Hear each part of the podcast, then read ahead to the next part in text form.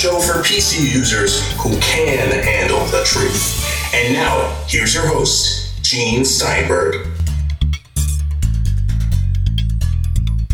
So this week on the Tech Night Owl Live, we'll be featuring Rob Pegoraro. He's a columnist whose writings you see in a lot of major publications. A little bit later, in an encore appearance, we'll hear from podcaster and columnist Kirk McElhearn. All this and more on the Tech Night Owl Live. So, just before we got started with Rob Pegoraro, I saw this story in one of the newspapers that Elon Musk you know, SpaceX and, of course, Tesla Motors, is ready to start going to Mars in five years.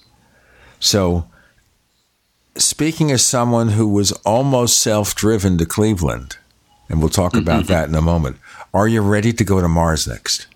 I'd start small. Let's let's go to Earth orbit. I think that would be a really neat vacation. Mars, I, I got a, the uh, spouse approval process for that will be prolonged well, she gets mad at you. She could exaggerate what they used to say on the honeymooners 50 years ago, where he would say to Alice, to the moon, and your wife mm. says to you, Rob, to Mars.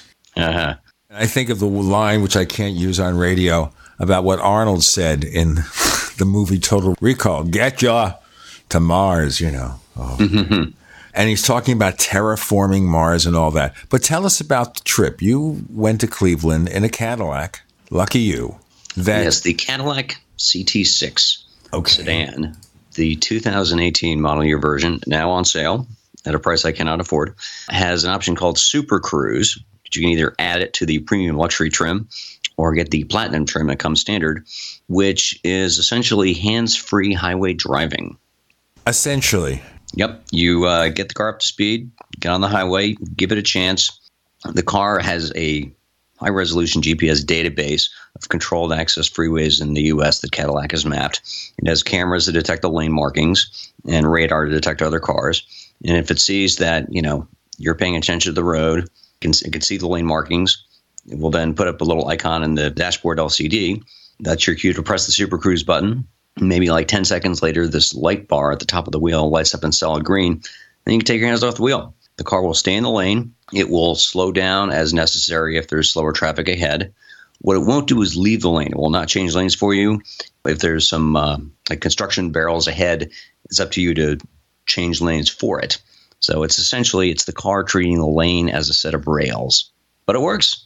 I, I was a little alarmed, I guess, that you know, I've been driving for about 30 years, uh, almost entirely accident free, and how quickly I sort of accepted, yeah, I can take my hands off the wheel and you know take pictures I was tempted to Facebook Live the thing, but that really felt like it was going to be tempting fate. Okay, so let me understand this. If there's an obstruction in the road, maybe there's a piece of wood there, what does it do? It's something that's going to show up on radar. So the whole thing, the second part of the system is Cadillac is trying to force you, the driver, to pay attention. So there is another camera in the car that is pointed at you.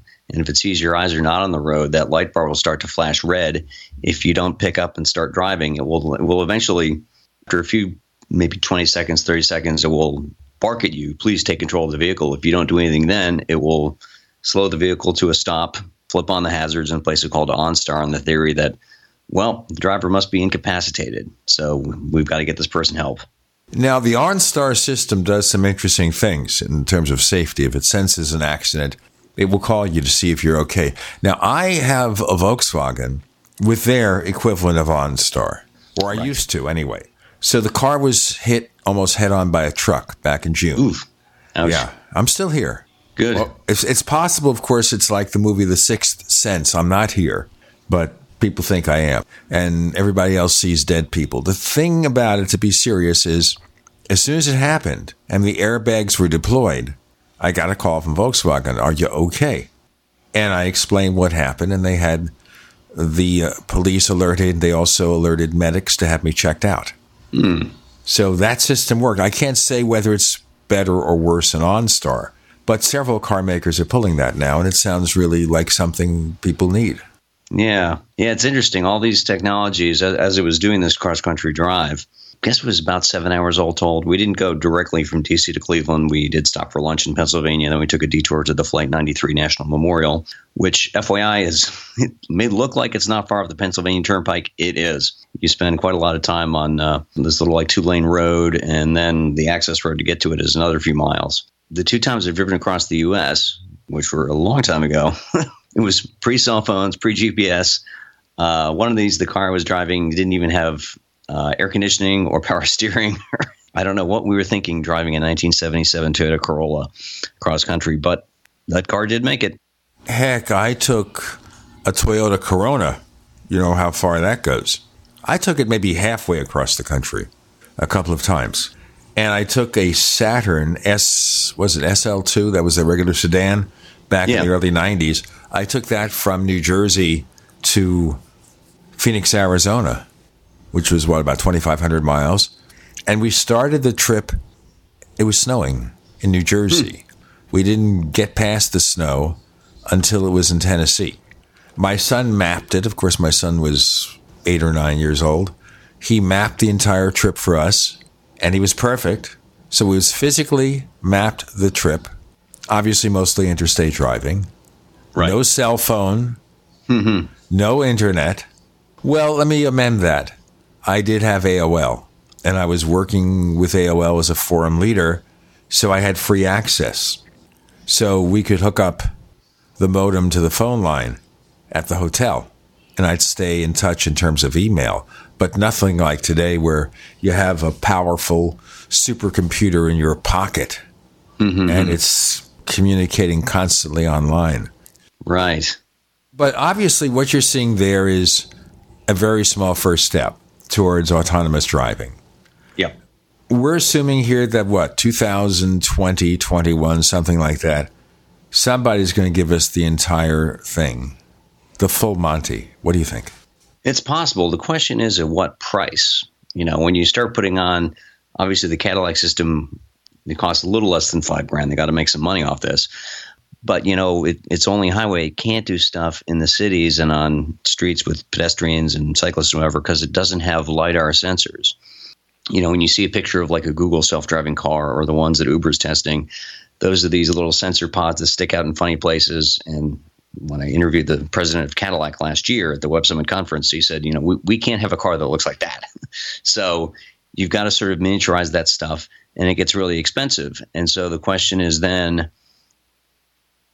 you know, for self-driving cars to be effective, they've got to be stuff that you know see widespread adoption. And if they're going to be really expensive, it might be more affordable that we then just, you know, it's the car as a service. You don't want to have the self-driving car sitting around for most of the day. If it's going to be that expensive, then get as much, as many duty cycles out of it as you can. Well, that's the thing too here about cars, is that the car, for most people, is sitting there all day you buy a car for what the average price is what thirty three thousand dollars now, and more people don't buy cars; they buy yeah. SUVs and crossovers. Not me. And that car is sitting there most of the day. Maybe it's in use for a couple of hours, if yep. that.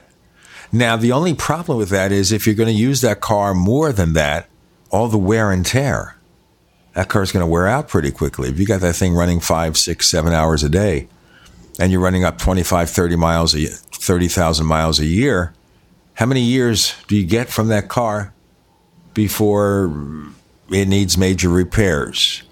It needs engine work. It needs transmission. It needs all those really, really expensive service procedures that you don't see until you get past 30 or 60,000 miles.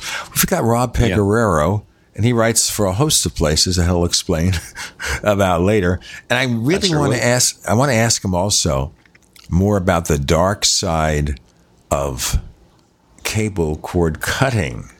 And he'll see what I mean in a moment. More to come okay. on Tech, Tech Night Owl Live.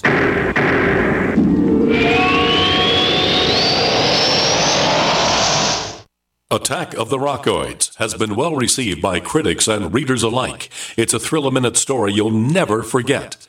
A former U.S. military intelligence officer is haunted by intense dreams about a beautiful woman pleading for his help after a terrible battle in outer space. But the dreams turn out to be true and thrust him into a telepathic love affair with a woman whose faraway planet is intent on destroying the Earth. And now the gripping tale continues in The Coming of the Protectors. It's the second book of the Rockoids trilogy, a galaxy spanning adventure that pits our hapless heroes against powerful, fanatical enemies that threaten the lives of freedom loving beings everywhere. Attack of the Rockoids and The Coming of the Protectors. Classic science fiction at its best, available now. For more details, visit rockoids.com. That's R O C K O I D S dot S.com. Kiyosaki, Rogers, and Schiff all concur there's an economic calamity that'll be facing this country. My question to you is do you know when and are you prepared? Most people don't, but my friends over at Republic Monetary Exchange have been leading experts in precious metals to help you offset the coming economic collapse. Right now, for a limited time, they have a free book called The 10 Reasons You Should Own Gold. You simply need to give them a call at 888 772 2929 to get that in your hands. Do not allow the insiders to do what they did to you in 2008, putting your IRAs, 401ks, and savings in jeopardy. You need this book and you need it now. The 10 reasons you should own gold. Call 888 772 2929. That's 888 772 2929. There's a reason that the largest investment banking company in the world, JP Morgan, just purchased another 50 million ounces of silver. This free book will explain it. 888 772 2929. We all have heard about the benefits of fish oils, but what about the presence of heavy metals, PCBs, dioxins, furans, and other contaminants found in fatty tissues of fish? GCNteam.com recognizes this risk and offers IFOS certified tested omega 3 fatty acids. EPA, DHA, insist on IFOS omega 3 fatty acid certification. Get the best at GCNteam.com or call 877 878 4203. Hello, I'm Mike Lindell, the inventor of My Pillow, and like all of you out there, I had problems sleeping. Pillows would go flat, I would flip-flop all night long, I would wake up with a sore neck, maybe a headache, or feel like I needed a nap even though I slept 8 hours. When I invented My Pillow, I wanted it to where you can move the patented fill to give you the exact support you need as an individual regardless of sleep position. My Pillow will get you into that deep REM sleep faster and you will stay there longer. It's not about how much time we spend in bed, it's about how much of that quality sleep we get. I do all of my own manufacturing right here in the United States. I have a 10 year warranty. You can wash and dry my pillow, and I give you a 60 day money back guarantee so you have nothing to lose. And here's my best offer ever you can buy one of my pillows and get one absolutely free. Go to mypillow.com or call 800 870 0305 and use promo code GCN. That's mypillow.com or 800 870 0305 with promo code GCN. It's a no-brainer. A Big Berkey water filter is the one you need, period. You need a water filter that removes chlorine, fluoride, pharmaceuticals, BPA, and other endocrine disruptors, pesticides, bacteria, viruses, and much more, right? And does it all at only 2 cents per gallon. Get the original most trusted name in gravity water filtration, Big Berkey. And now GCN listeners receive 5% off ceramic filter systems using code GCN. Call or click 1-877-99-BERKEY or bigberkeywaterfilters.com. That's 1-877-99-B-E-R-K-E-Y. We'd like to hear from you. If you have a comment or question about the Tech Night Owl Live, please send it to news at technightowl.com. That's news at technightowl.com. If you'd like to discuss today's show with fellow night owls, visit our community forums at forum.technightowl.com. That's forum.technightowl.com. Anyway, talking to Rob Pegoraro about autonomous driving, about cars sharing ownership, I guess, because they talk about Uber and Lyft, and I've done both as ride sharing, but it's not really ride sharing. It's your car being used as a taxi cab. So why do they call that ride sharing? I like the term ride hailing, and I think the Associated Press actually changed their style book to explicitly call call that out. Because yeah, I mean the original concept of Lyft was, oh, you know, this is great. People have to drive anyway on this direction so they can pick up somebody else. But you know, people are doing this full time, so you know they're they're not sharing their car just to optimize their commute a little bit. They're doing it so they can make a living. So I, I try to use ride hailing myself whenever I write about these services. Whatever it is, eventually those who drive will be put out of business because both Lyft and Uber are looking for autonomous driving.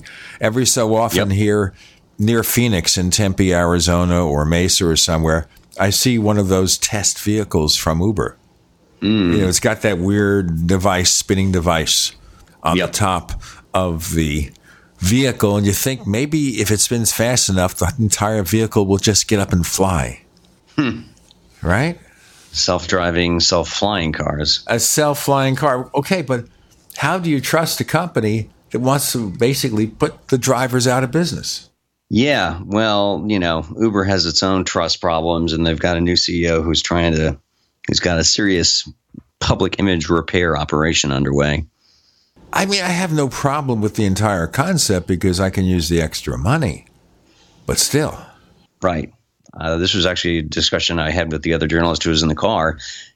You know, there are a lot of people who are hired who work in the trucking industry, and that's another category where there, there would be a huge payoff to automate that, since you know you no longer have fatigue issues. You can just have the self-driving truck, you know, drive through the night and avoid the traffic.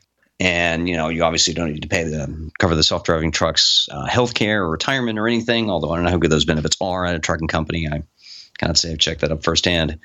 So, you know, there, there's going to be some big changes to how, how we get around and who can make a living helping us get around. well, the truck especially. I mean, truck driving has got to be one of the most brutal occupations out there. I mean, just Yeah. learning to drive one of those big things, and I'm used to driving small cars. I learned to drive in a relatively small car. I've driven relatively small cars, sometimes mid-sized cars for most of my life. Never had a full-size car. I've driven full-size cars. I didn't like it. I've tried a couple of one of those U-Haul it trucks, and I hated it. So you understand my preferences here. I can't imagine getting on top of one of those rigs and taking it somewhere. That's just way beyond anything I want to do. In any case, here, before we go on, have you heard anything from Tesla about how they're getting out their Model 3s?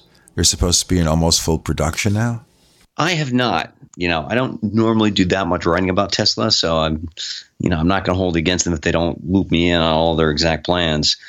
Uh, yeah, they're talking a very big game, and you know, it's interesting. Compare where Tesla was when they started and where they are now, because you know, if you want to buy a compact car with good electric range, you know, the Chevy Bolt is serious competition.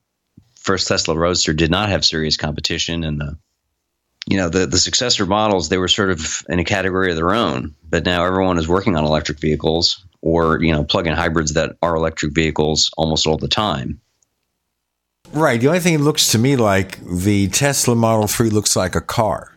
It's priced like a BMW 3 Series. Don't be fooled. yes but the Chevy, you know, it looks like one of these weird looking electric cars. looks like a hatchback compact hatchback All right. But how are they doing? The demand for the Tesla Model 3 was off the charts if they could build enough cars. yeah exactly and you know they had people prepaying deposits for a very long time it's so in that respect they are in their own category because i don't see any of you know the the legacy automakers getting people to put themselves on a waiting list and put down cash in those kind of numbers Well, it's an amazing thing. If they succeed, I guess it'll be more amazing. Let's get on to some other topics here. Now, you were checking out a new installation of Mac OS High Sierra when we connected, yep and you wondered whether the thing would boot or not. but it's working. so so isn't it? far we're it says uh, it's at the installing phase it says about 39 minutes remaining but i should note why am i only installing high sierra just now so tuesday and wednesday I was out of town first driving up to cleveland and flying back. Yesterday i was at various events all day long. I did start my macbook air downloading the update and then it stopped. Started again this morning and then it stopped. I'm like why is this so hard? Really? Uh, and I think about the third or fourth try, the the download got all the way to completion. So now we're going through it, and we'll see. Uh, and given that the download, the estimates for the download time kept on ranging from an hour and 19 minutes or whatever to nine hours, uh, I'm going to be prepared to expect some variability in the time remaining estimate here. Well, the time remaining on installations is never accurate. Apple hasn't gotten that straightened out yet. It's the product of a random number generation routine. That's what do it. Now, the only thing I notice here is that Apple has only really implemented the new Apple file system, APFS, on solid state drives, all solid state, not Fusion, which is the combo of a regular Right. hard drive and the solid state. You can reformat regular hard drives or convert them to APFS. So my two external backup drives, one's a clone drive, the other is Time Machine, which I thought wouldn't work, are both converted to APFS and work perfectly. Oh, that's good to know. But it's just the Fusion drive. That's a question mark.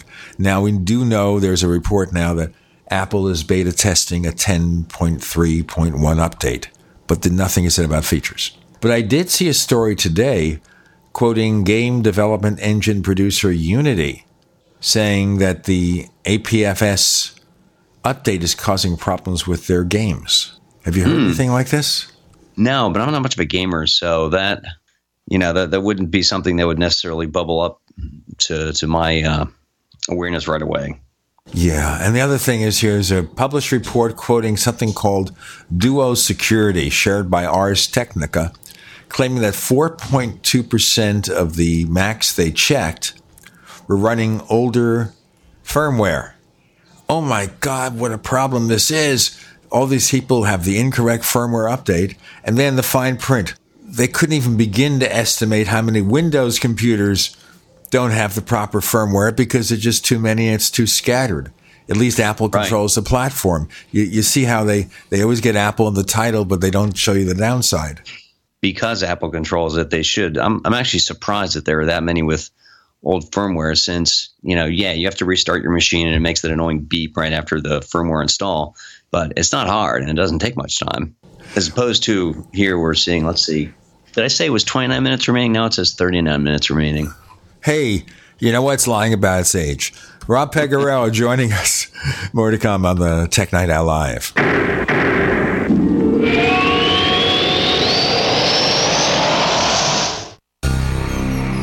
Thank you for listening to GCN. Visit GCNlive.com today.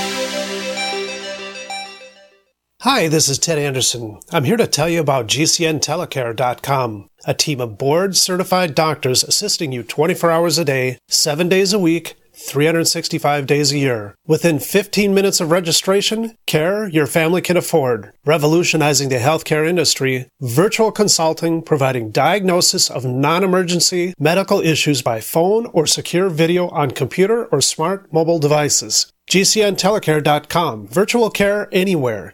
North Korea openly threatens the U.S. and launches a new missile every other week. Their warhead of choice? Electromagnetic pulse. Such an event would cripple the U.S. power grid for years and leave millions in the dark. Are you ready? You can be with a Solark EMP hardened solar generator. Solark works day in and day out to keep your essentials protected. You can have peace of mind knowing your power will be there when you most need it. Visit portablesolarllc.com to see EMP testing. That's portablesolarllc.com. Energy insurance for your family. Are you happy washing your hands with harsh chemicals? Are you happy doing laundry with detergents? Are you happy paying high prices? Find your happiness with Pure Soap. These all natural, earth friendly Pure Soaps are the very best you've ever used. Buy in bulk. Get a 12, 36, or 48 month supply, or get items individually and still save big. You're getting soap products twice as good as what you're using now earth friendly and natural soaps. Your family deserves the best. Happiness is 5starsoap.com. Why not put your money up the drain for a change? See them at 5starsoap.com or call 1 800 340 7091 for a catalog. Cal Ben Soap Company can save you thousands of dollars and give you good old fashioned real soaps that are triple concentrated. Soaps made from vegetable and coconut oils. See their full selection of soaps at 5starsoap.com. That's F I V E starsoap.com or call 1 800 340 7091 for a catalog. Are you still looking for that one iodine that you can really trust? A medical doctor endorsed product that is backed by honest research and true integrative science, then search no further. Go to NutriMedical.com for Dr. Bill Deagle's Nutriodine, proven time and time again to be the very best iodine available for you. Nutriodine is the only Tesla activated monatomic plasma iodine in the world. It optimizes mitochondrial function and generation of new mitochondria, from totally neutralizing the venom from a desert recluse spider bite in Southern California to eliminating malaria parasites reported by medical missionaries in central India. Dr. Bill's Nutriodine is simply the most powerful healing formula there is. Nutriodine clears the body of all known pathogens, restores it to an alkaline state, and even promotes stem cell regeneration. Order Dr. Bill's Nutriodine today at 888-212-8871 or visit us online at NutriMedical.com. Does the current world crisis in North Korea or our domestic crisis right here in America concern you? Well, I know it concerns me. My friends over at Legacy Food Storage have solutions in the event there's the inevitable. What's the inevitable? Civil unrest, a run on your local grocery store. And here's my question to you. If this happens, how do you feed your children? How do you feed your grandchildren? Legacy Food Storage has the solutions. In fact, they can help you implement a simple plan to take care of your needs in the event of the inevitable. By calling them right now, I have authorized them to give you a special 20% discount at checkout by simply using GCN. Call 888-543-7345 or visit them at legacyfoodstorage.com. That's 888-543-7345 or visiting them at legacyfoodstorage.com. Make sure you use GCN at checkout for an incredible 20% discount. Don't be a victim. Take control of your life now.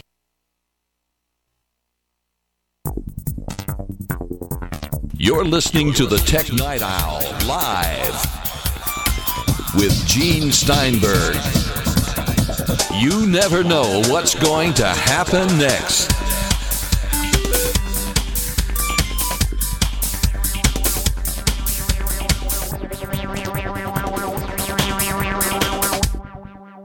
Best way for you to support the Tech Night Owl in his old age is to become a subscriber to Tech Night Owl Plus. Go to plus, P-L-U-S dot technightowl.com, plus dot technightowl.com. We offer you the commercial-free version of this show with better quality audio for a modest subscription rate starting at $1.49 a week. Go to plus dot technightowl.com. Talking to Rob Pegoraro about early experiences with Mac OS High Sierra.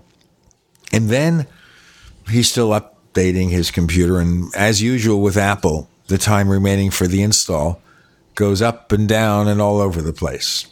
So yes, probably, it does. And maybe it'll be done by the time we finish this. Maybe it won't.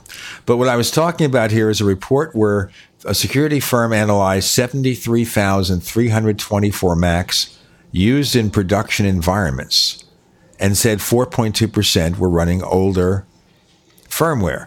Now, we don't know how old these computers are. Okay?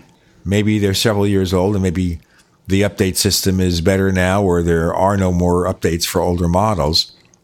But there's a quote from Apple We appreciate Duo's work on this industry wide issue and noting Apple's leading approach to this challenge. Apple continues to work diligently in the area of firmware security, and we're always exploring ways to make our systems even more secure. And now they say, in order to provide a safer and more secure experience in this area, Mac OS High Sierra automatically validates Mac firmware weekly. Hmm, nice. You see, so in a sense, it's good news. They find that an imperfect process is being made more perfect. Whereas, what is Microsoft doing? Can Microsoft do anything? well, for yeah, device firmware, that's going to be up to the individual manufacturer. Although, I mean, realistically, you know, I don't think that many computers are getting pwned because of old firmware. Is so much easier to trick the user into installing software they shouldn't, or exploit a vulnerability in the Flash player because too many people still run that. You know, maybe if you had a situation where the uh, computer was locked and you needed to unlock it some way, and you could do that with a firmware compromise. But it's not the same threat model as I see it with phones, where one real risk is you do lose the device. And if you can compromise the firmware, then you can get at the device, even if it is locked with Touch ID or the equivalent in Android. Yeah, that's the point here. I think they are a little bit of fear mongering there because Apple's an easy target. You can easily check Apple because they control the platform, so the updates are more closely regulated. It's not the same thing as Windows where it's a mess, as you say. You know, Dell and HP may have reasonable policies; they're reasonable companies. But what about a home built PC? What about something right. older? You realize here that the largest number of PCs now is running an operating system that goes back to 2009, Windows 7. Well, it beats when the, the majority, the, the plurality of PCs were running Windows XP. We, we have at least advanced it that much. Yeah, you have to think about that. I mean, even then, running an eight year old operating system, how is that safe? It is not. And, you know, I've tried to point it to people. You really should install Windows 10. It is better. I promise you. It's a, it's an upgrade. It is a lot more secure. So used to be people would stay stuck on XP because Vista was terrible. And now they stay stuck on Windows 7 because Windows 8 was terrible. And I have to say, Windows 10 is not like Windows 8. So it's a mess. I understand with businesses, making a wholesale switch is time consuming. But come on now, it's eight years. Can't can't stay living in the past. Well, actually, you can because many people do exactly that with their computing and phone setups. Well, especially Android smartphones. What is it now? Last year's operating system is finally on what ten percent of smartphones. Most will never be able to upgrade. Yep. And so they argue with Apple if the migration rate from say I, iOS 10 to iOS 11, oh my God, it's a few percent less than last year. But maybe, oh my God, it's because older hardware isn't supported. Well, iOS 11 has been out like two weeks. I would say it's a little soon to draw any concrete conclusions about it. You know, I am interested if if it is you know working okay for people. Since I've heard varying reports, there are some people complaining about slower performance, uh, impaired battery life. I haven't seen that on my own iPad Mini 4. You know, my gripes. Can we have a gripe fest about iOS 11? I can go on about that for a while. You know what? If you're having problems with iOS 11, let's talk about that a little bit. Yeah, I'm not seeing anything untoward. My main issue is, is this is more a problem with Apple's transparency. They spend a lot of time talking about ARKit. Uh, what you don't realize, unless you go to the developer site, is that ARKit doesn't work on an iPhone or an iPad that has a processor older than an A9, which excludes every iPad Mini made. And I can't buy a newer one because they haven't updated it since they shipped the iPad Mini 4 and uh, both iPad Airs. And of course, you know, there's a decent chunk of older iPads and iPhones that that can run iOS 11, and it's a worthwhile upgrade. So, you know, it's like what was the other time Apple did something like this? There was some issue with maps where transit. I may have to look up this USA Today column. I think it was something like transit routes weren't being offered because somehow that wasn't compatible with the original iPad Mini. There was some weird issue where the age of your hardware determined how a piece of software that was not graphics intensive, that wasn't doing anything computationally heavy, would work or not. And you know, it was fun to write it up. You know, I guess I should thank Apple for not explaining these things, since I have, you know, been able to sell so many stories that basically just provide the documentation they failed to do. Well, I understand in certain circumstances where older hardware is not supported, like metal graphics on a Mac, for yeah. example, or support for hardware decoding of the newest video codec, the kind yeah. used for 4K. I understand that. You have to rely on the software because it requires support from certain graphics chips. But Apple kind of sticks all that stuff in the very, very fine print. I mean, there was confusion with the Mac OS High Sierra update as to whether all drives were supported for the Apple filing system. And it turned out that the Fusion drives right now are the ones that still have a problem. Supposedly, Apple is going to fix that in a quote future update. Uh, but of course, which they have to. I think they want to, but I guess the complexity there is still something that eludes them, but they're obviously working on it. They tried, I think, early in the beta process and it didn't work. Anyway, iOS 11, like I said, every time one of these things comes out, there are reports of battery problems or weird glitches, and they've already released an 11.0.1 update with fixes for what? Exchange server email? Yes, that was an interesting one. Like I, yeah my editor at USA Today called that out to me because apparently they do use it's either either uh, Office 365 or Exchange. And yeah, their IT department had said, "Hey, uh, don't update to iOS 11 just yet because you won't be able to check your mail on your phone." So I don't know why that wasn't caught though, because the Exchange Server and O365 are not niche platforms. I mean, didn't Hillary Clinton use Exchange Server for her private email? I don't know. You know, I, I uh, we recall that being true. of And then, Jared if that's the case, there's a basic set of security. If they just installed it, that would be fairly good. Yeah. I don't like getting into that email stuff because that's long ago and far away. Anything else with iOS 11 before we move on? So yeah, let me uh, take a look at what I'd written in this column and see if there's anything else that I want to sort of call out. Your listeners, bring it up on this iPad Pro I'm trying out. Here we go. So you have battery issues. So my thinking is people are complaining about battery issues is just because Spotlight is to reindex the device. Uh, you know, there's a lot of other stuff that goes on in the first few days, and plus you just play with your phone more when it's got a brand new operating system on it. But people are still having these complaints, you know, three days a week from now, we have something else going on. Well, you see, I was Yeah. running the betas for quite a while, so anything that had to be indexed was indexed, so it didn't make an issue. More to come with Rob Pegoraro on the Tech Night Owl Live.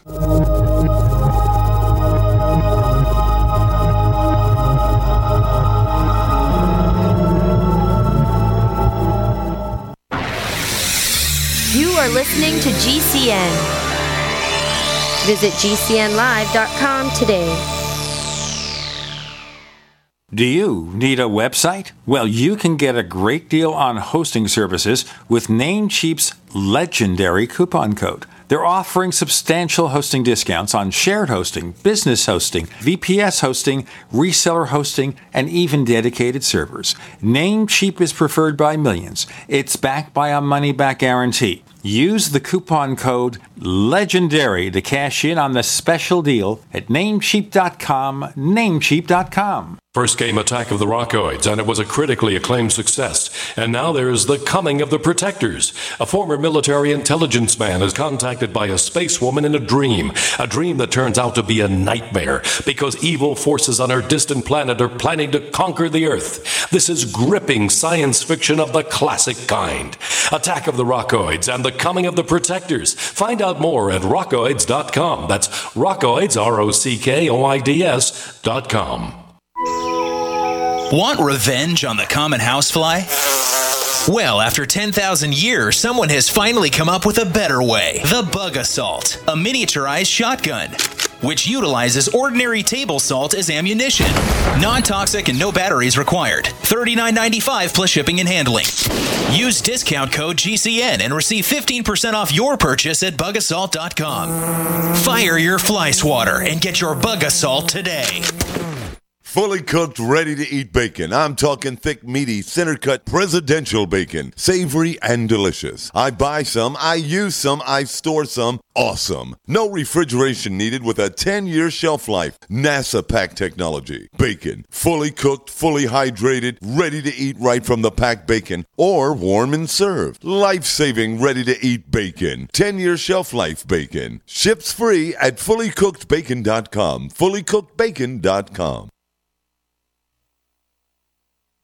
Dr. Carolyn Dean wants you to have a free chapter of her new book, The Magnesium Miracle Second Edition, and it's available at magmiracle.com. In your free chapter, Dr. Carolyn Dean explains how magnesium is essential to support the structure and function and overall health of your body. Your free chapter is your guide to learn how to support your heart, bone, metabolic, lung, and mental health with this powerful mineral. The Magnesium Miracle Second Edition is available on Amazon, but right now get a free chapter at magmiracle.com, spelled M A G miracle.com.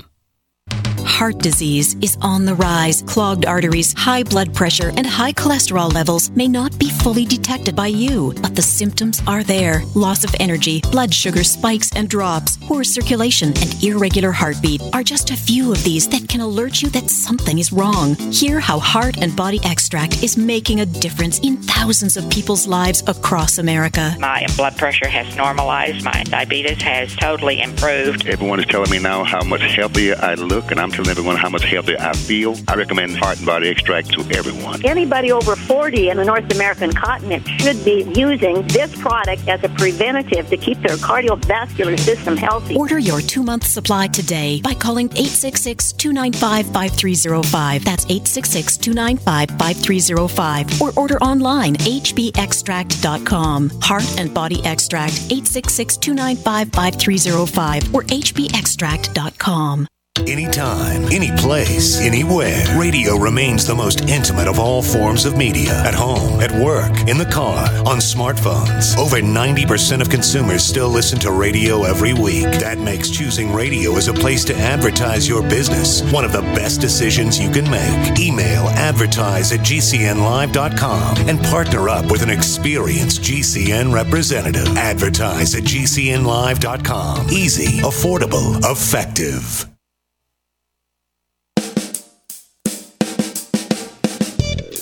You're listening to the Tech Night Owl Live with Gene Steinberg.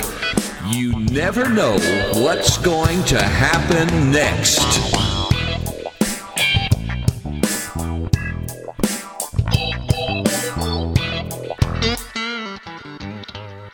Hey, I'm Gene Steinberg on the Tech Night Owl Live. We have columnist Rob Pegoraro. We're talking about lots of things. And I want to mention also that my Tech Night Owl columns are now also being featured at the GCN Live site for our radio network. So it's another place to find out what I do and how I do it. Okay, so check that out. All right, iOS 11, like I said, I have not run into anything that indicated to me that there are any issues of any note. A bunch of app updates have come, and I always, you know, make sure everything is going okay. I'm running a fairly recent iPhone. Have you tried any of the really new iPhones yet, Rob? Uh, I've not only you know played with them a little bit. You know the the the iPhone 10 is obviously the one that'd be interesting to play with, but you know the people who have review units can't talk about having review units, and of course there's when it will be in stores and when people will be able to buy it. It seems like Apple may have some supply chain issues to deal with here, which will be kind of a mess. But we hear that every year, every year. Oh, they're But having case, production they've got that- bottlenecks. They're having, they're having, they're having. And maybe that's why Apple moves off delivery till November 3rd. Right. You know, here we have a difference in that there there, there was there's a reason why you might have those issues, which is the fancy OLED organic light emitting diode display on the thing, which other iPhones don't have. And of course, then there's also the whole Face ID, facial recognition, which has got you know other new technology that is, there's components you don't have on any existing iPhone. So there are more things that could go wrong somewhere in Apple's supply chain. Understood. But then again, this is Tim Cook's Apple. He's supposed to know about that. That's his expertise, the supply chain.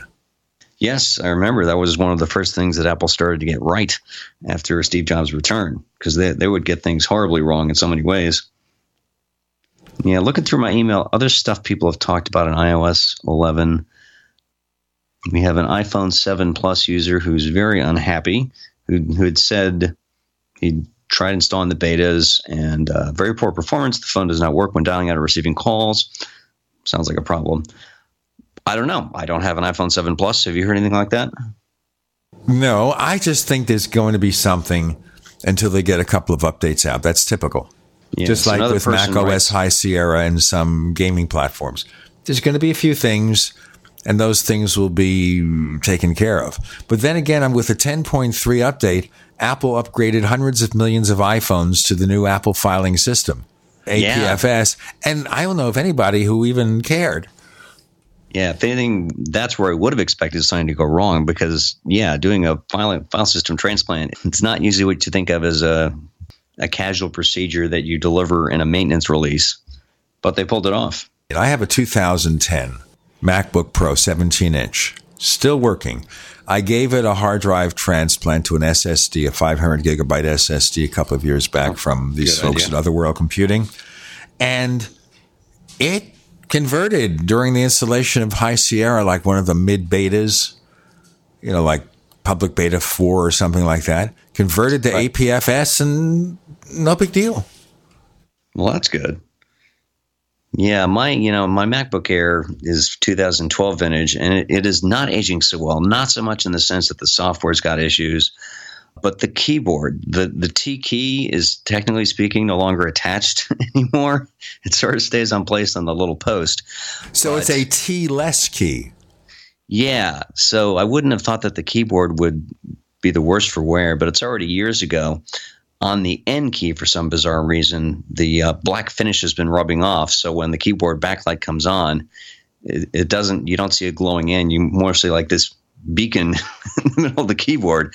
And I don't know why it would be that key. I don't think I typed that many words that have the letter N in them. But yeah, there you have it. Is it worth it to go to Apple for a keyboard transplant? What would they charge for a keyboard? A hundred or two? I don't know. I, I think, given that this is so many years out of warranty, I'd, I do better with a third party store. Although there aren't that many anymore. There, there was one that used to be not far from me in uh, Bethesda, Maryland, but uh, I believe Mac Upgrades closed a while back. You know, Tekserve in New York, they shut not long ago. So I don't know. I hesitate to think of what the actual the computer is actually worth for resale. So, yeah, realistically, I just need a new laptop. Period. And I'm seeing the top, the entire top case. Wait a minute, there's something called PowerBook Medic. Hmm. Let's see, top case with keyboard, and this is no, this is 2013 for forty five dollars. The entire top case, replacement parts hmm. by Apple model. Hold on, MacBook Air, and this is going to be 2012. You say right? 11 inch yeah, or yeah, 13 inch? 2012. Is a 13 inch, right? Uh, yeah. All right, so let's see what they're looking at here. Okay, so we're going to look at keyboard. Keyboard with backlight of fifty dollars. Huh. I don't know how you replace it. Yeah, don't I need another fifty dollars of tools to actually? Well, I don't know. You can check with Mac Fix It for that. Okay, does not include the top case. Hmm. It's let's say gives you compatibility list. They have free instructional guides. So you have videos. You know what you should do? This is called PowerBook Medic. Hmm. Dot com. And I this is not an advertiser. I know nothing about the company. What you should do is go on there and see what do I have to do to replace the keyboard or the top case. And if you can do it for fifty or hundred dollars, and maybe it's not going to be that serious a transplant. And remember, Apple has made it more and more difficult over the years, but this is still 2012. Yeah. There may be hope for you, sir. Yeah, for 50 bucks, I would consider it because it would at least, you know, right now I can't even really give the thing away. If, you know, you, if you're going to have a, a hard time typing such obscure words as the or then, uh, that's really going to impair its utility to anybody else. But if, you can, if I can get it a working keyboard again, that would be nice. You can still, I guess, check with your local Apple store and say, what's it cost to replace the keyboard? I'm yeah. assuming a hundred and a half based on that. I mean, yeah. they charge a fair amount for parts, but things like that, it's not excessive. And you may say, you know what, why should I pay a hundred and a half if I can get it for 50? Well, maybe the drudgery factor. Right. Of course, the other thing, this also needs the battery needs to be replaced. The service battery indicator came on a while ago because it's hitting about 750 charge cycles. Uh, you know, battery life is clearly not what it used to be, and I would notice it more. Except I've just gotten really good about if I walk into a room at a conference, I case out the joint, find the seat next to the power outlet before somebody else can. So I sort of insulate myself from that problem as best as I can. As far as the battery, let's see what they charge for a battery. Battery, MacBook Air 13.3 inch battery, 2012, 2745 for the battery. That's interesting. I was looking at another site when the service battery thing first came on, and that one, I can't remember which one it was. Maybe it was just like the, the list, whatever vendor iFixit listed would have been the same or maybe a little more than what Apple would charge to just swap out the battery, which I was going to do earlier this year. And then, uh, for whatever reason, the service battery indicator went away for a brief while. And then I had a bunch of weeks where I could not be without a laptop for, you know, the two weeks Apple estimates to have the computer shipped back to California, have somebody do that replacement.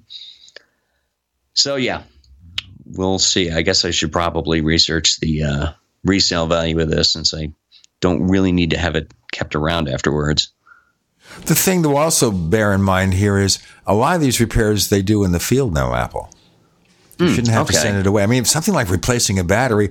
And I think here also, if you're replacing a battery and the keyboard at the same time, would you get a better rate? They're opening it up anyway. That yeah, exactly. Once you once you're already under the hood, you might as well. You know, if you're, you're going to do the oil change, then uh, take a look at all these other components. Yeah, go ahead and look at the valves. Get a valve replacement. I am have no idea about cars, by the way. You know, I know what they look like. I know how they work, but I don't fix cars. I check oil. I mean, I fix a lot of things. I've taken my Macs apart. The only one I will not take apart, or of the recent ones, is that iMac with that silly adhesive they use to hold the Oh, screen right. to the back chassis. I've done the one where they just use magnets. Okay. That I've done. And it's not that hard. I did the magnet one. But the newer ones, I'm not doing. I don't know how they came up with this user hostile way, except to say, if they're sitting in a laboratory, what's the most difficult way we can devise to keep people from taking these things apart and replacing the drives? Because they might want to replace the drives for a pure eight. I can get a pure solid state drive for the more recent iMacs for like seven, eight hundred dollars, but I don't want to take them apart. I've got Rob Pegoraro. I'm Gene Steinberg. You're in the Tech Night Owl Live.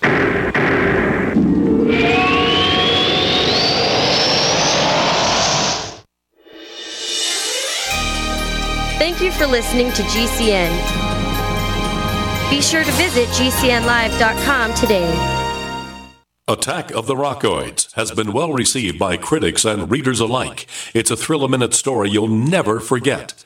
A former U.S. military intelligence officer is haunted by intense dreams about a beautiful woman pleading for his help after a terrible battle in outer space. But the dreams turn out to be true and thrust him into a telepathic love affair with a woman whose faraway planet is intent on destroying the Earth. And now the gripping tale continues in The Coming of the Protectors. It's the second book of the Rockoids trilogy, a galaxy spanning adventure that pits our hapless heroes against powerful, fanatical enemies that threaten the lives of freedom loving beings everywhere. Attack of the Rockoids and The Coming of the Protectors. Classic science fiction at its best, available now. For more details, visit rockoids.com. That's R O C K O I D S dot com. With nearly 70 years of history engineering bunkers, today, Atlas Survival Shelters is still the authority. Atlas offers 18 different choices, from commercial tornado shelters to underground nuclear fallout shelters, starting at just $99.99 with 100% financing available. Comfortable interiors and state of the art air filtration systems. Atlas Survival Shelters are the most popular private survival shelters in the world. Call 1 855 4 Bunker now or visit atlassurvivalshelters.com. Looking for that edge during those intimate moments? We see many ads for enhancement, but the side effects include death. At GCN Team, we should change the Healthy Body Brain and Heart Pack to the Healthy Libido Pack. The brain and heart are not the only organs that require a healthy vascular system. For proper blood flow at the right moment, go to GCNteam.com or call 877 878 4203. That's 877 878 4203. That's 877 878 4203. Welcome back to the Tech Night Owl Live, where you never know what's going to happen next. And now, here's Gene Steinberg.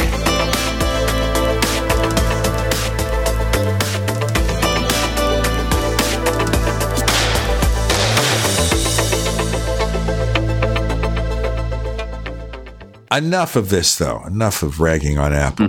Let's rag on Apple again. Okay, so Apple TV. Are you going to look into one of those, the fifth generation?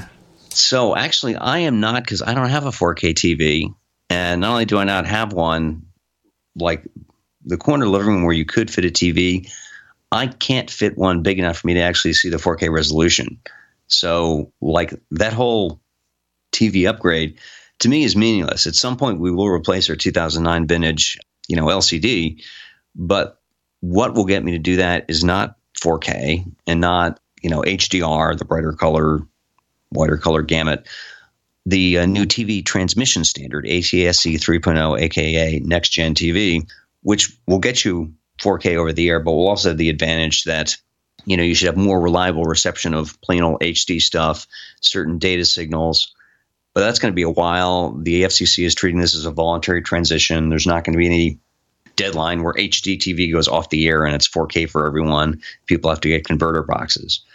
But that would be something where it would deliver a benefit even in HD. It would also sort of future proof me, which right now that's not the case with the 4K TV. Even though they get cheaper all the time, every time I go to Costco, it floors me. I walk in and you've got these something like 65 inch Samsung UHD for well under a thousand bucks. What know, size screen do you have? So right now I have a 42 inch Sony.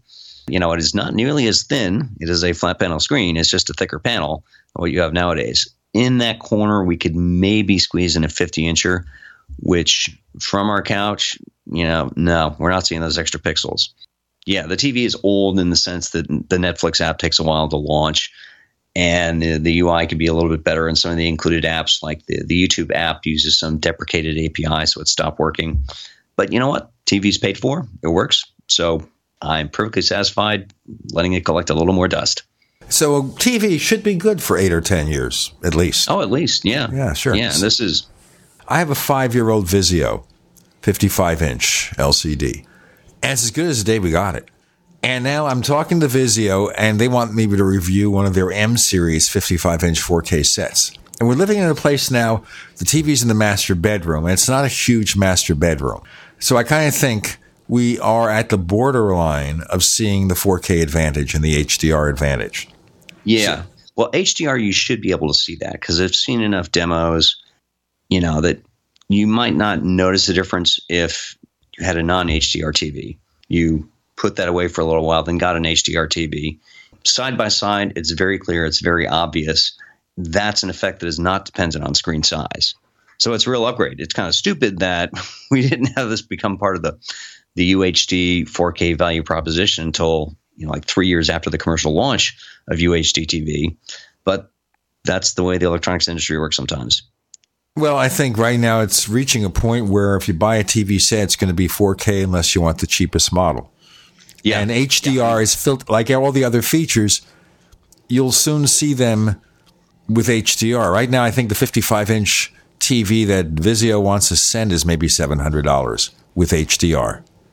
55 yeah. inch. If I wanted to buy one as opposed to review one. So we'll look at that and then we might get the 4K version of Apple TV from Apple and see what happens with that. But the thing I wanted to talk to you about here is we've all explored yeah. cord cutting and the options. And you mentioned, of course, the, the new TV tuner standard where you might get better reception. Yeah. I live at a place where it's borderline with a traditional HD antenna it's hit or miss here. And I live in an apartment complex, so I can't erect something on the roof. Whatever I get inside the dwelling or on the patio is what I get. I can't even get satellite here, by the way, because they've got the regulations for satellite so screwy that unless you have a perfectly situated patio, which is a small number of apartments, there's no way you'll ever have satellite here.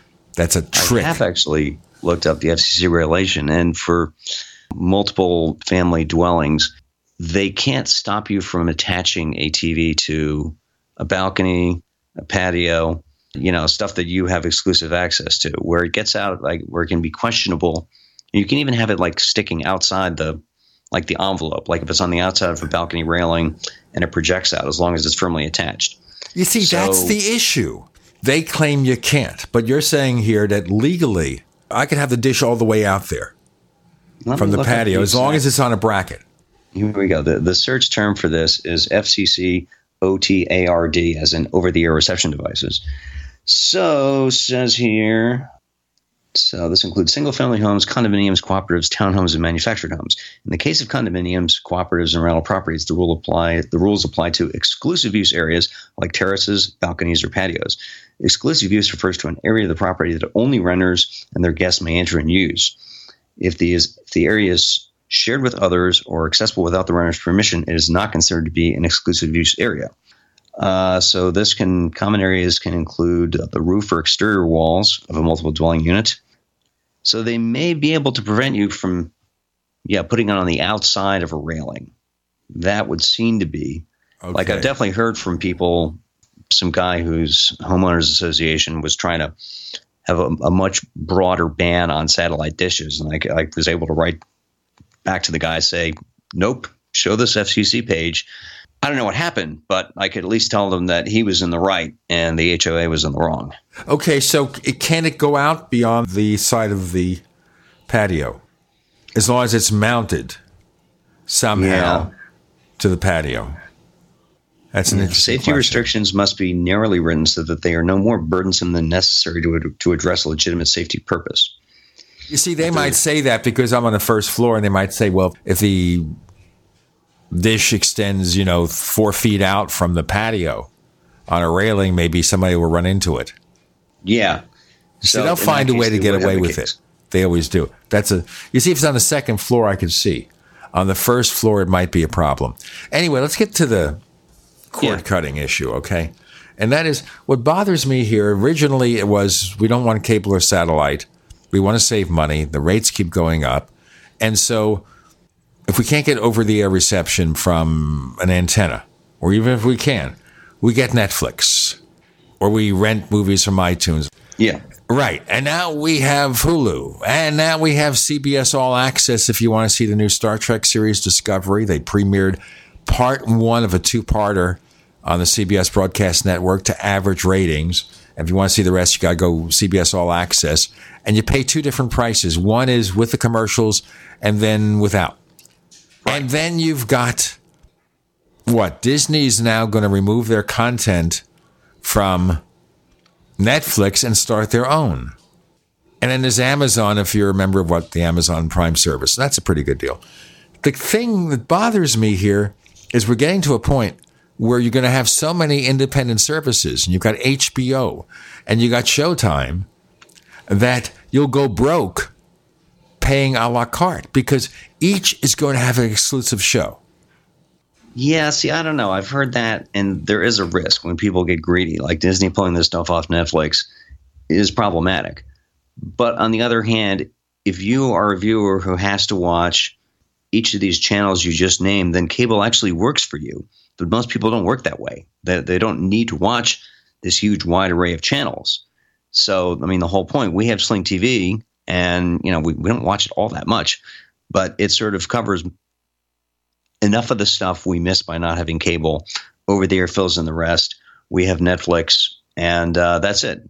I, I would consider paying for MLB.TV if the Washington Nationals regional sports network would stop being catastrophically short sighted and stupid and let me pay to watch my team in my team city. But no, the MASN is not run by very smart people. Most sports networks have gotten onto some of the premium tiers of things like Sling TV, PlayStation Vue, DirecTV Now. There aren't that many exceptions. The Nats are one. In New York, the Mets Sports Network is not yet doing that. So we have a situation where the Yankees aren't the team that looks greedy in New York, which is, I didn't think that was possible, but the Mets have managed to pull it off. Well, sports teams have always figured out ways to look greedy. We've got more to come with Rob Pegoraro. I'm Gene Steinberg. You're in the Tech Night Owl Live.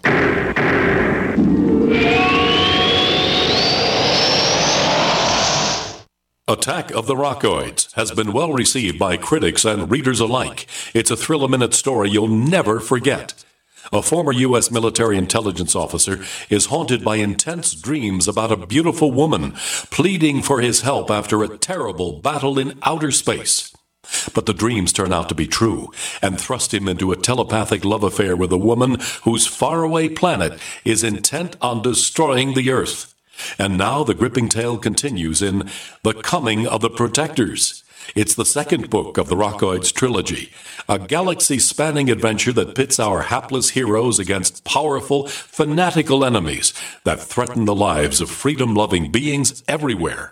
Attack of the Rockoids and The Coming of the Protectors. Classic science fiction at its best, available now. For more details, visit rockoids.com. That's R O C K O I D S dot com. Are you happy washing your hands with harsh chemicals? Are you happy doing laundry with detergents? Are you happy paying high prices? Find your happiness with Pure Soap. These all natural, earth friendly Pure soaps are the very best you've ever used. Buy in bulk. Get a 12, 36, or 48 month supply, or get items individually and still save big. You're getting soap products twice as good as what you're using now earth friendly and natural soaps. Your family deserves the best. Happiness is 5starsoap.com. Why not put your money up the drain for a change? See them at 5starsoap.com or call 1 800 340 7091 for a catalog. Cal Ben Soap Company can save you thousands of dollars and give you good old fashioned real soaps that are triple concentrated. Soaps made from vegetable and coconut oils. See their full selection of soaps at 5starsoap.com. That's F I V E starsoap.com or call 1 800 340 7091 for a catalog. Fully cooked, ready to eat bacon. I'm talking thick, meaty, center cut presidential bacon. Savory and delicious. I buy some, I use some, I store some. Awesome. No refrigeration needed with a 10 year shelf life. NASA pack technology. Bacon. Fully cooked, fully hydrated, ready to eat right from the pack bacon or warm and served. Life saving, ready to eat bacon. 10 year shelf life bacon. Ships free at fullycookedbacon.com. Fullycookedbacon.com. Do you trust our economy? How about our banking system? Our president has stated we are sitting on a bubble right now and that when the Fed raises interest rates, bad things are going to happen. Well, the Fed is raising rates here and now. There has never been a better time to turn your IRA or 401k into physical gold or silver with GSI Exchange. Call 833 GSI Gold. GSI Exchange can make this happen fast, and it's money you control, not the big banks.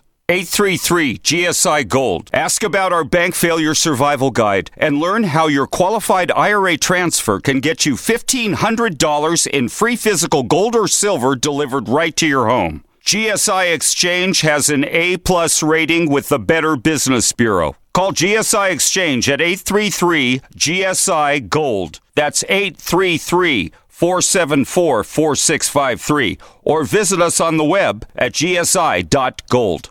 Looking for that edge during those intimate moments? We see many ads for enhancement, but the side effects include death. At GCN Team, we should change the Healthy Body, Brain, and Heart Pack to the Healthy Libido Pack. The brain and heart are not the only organs that require a healthy vascular system. For proper blood flow at the right moment, go to GCNteam.com or call 877 878 4203. That's 877 878 4203. That's 877 878 4203.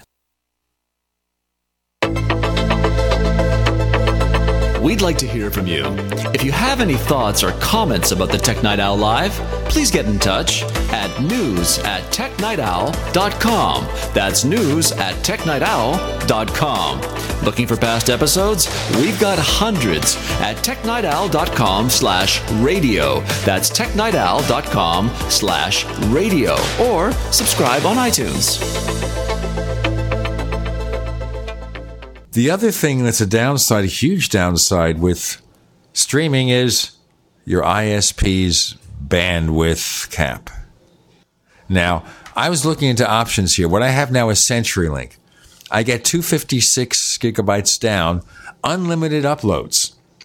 So I was able to send close to 400 shows from the Paracast, 400 shows of two hours and 40 minutes each, with a video that consumes the entire thing like a slide or something. So there's something visually when you're listening to it.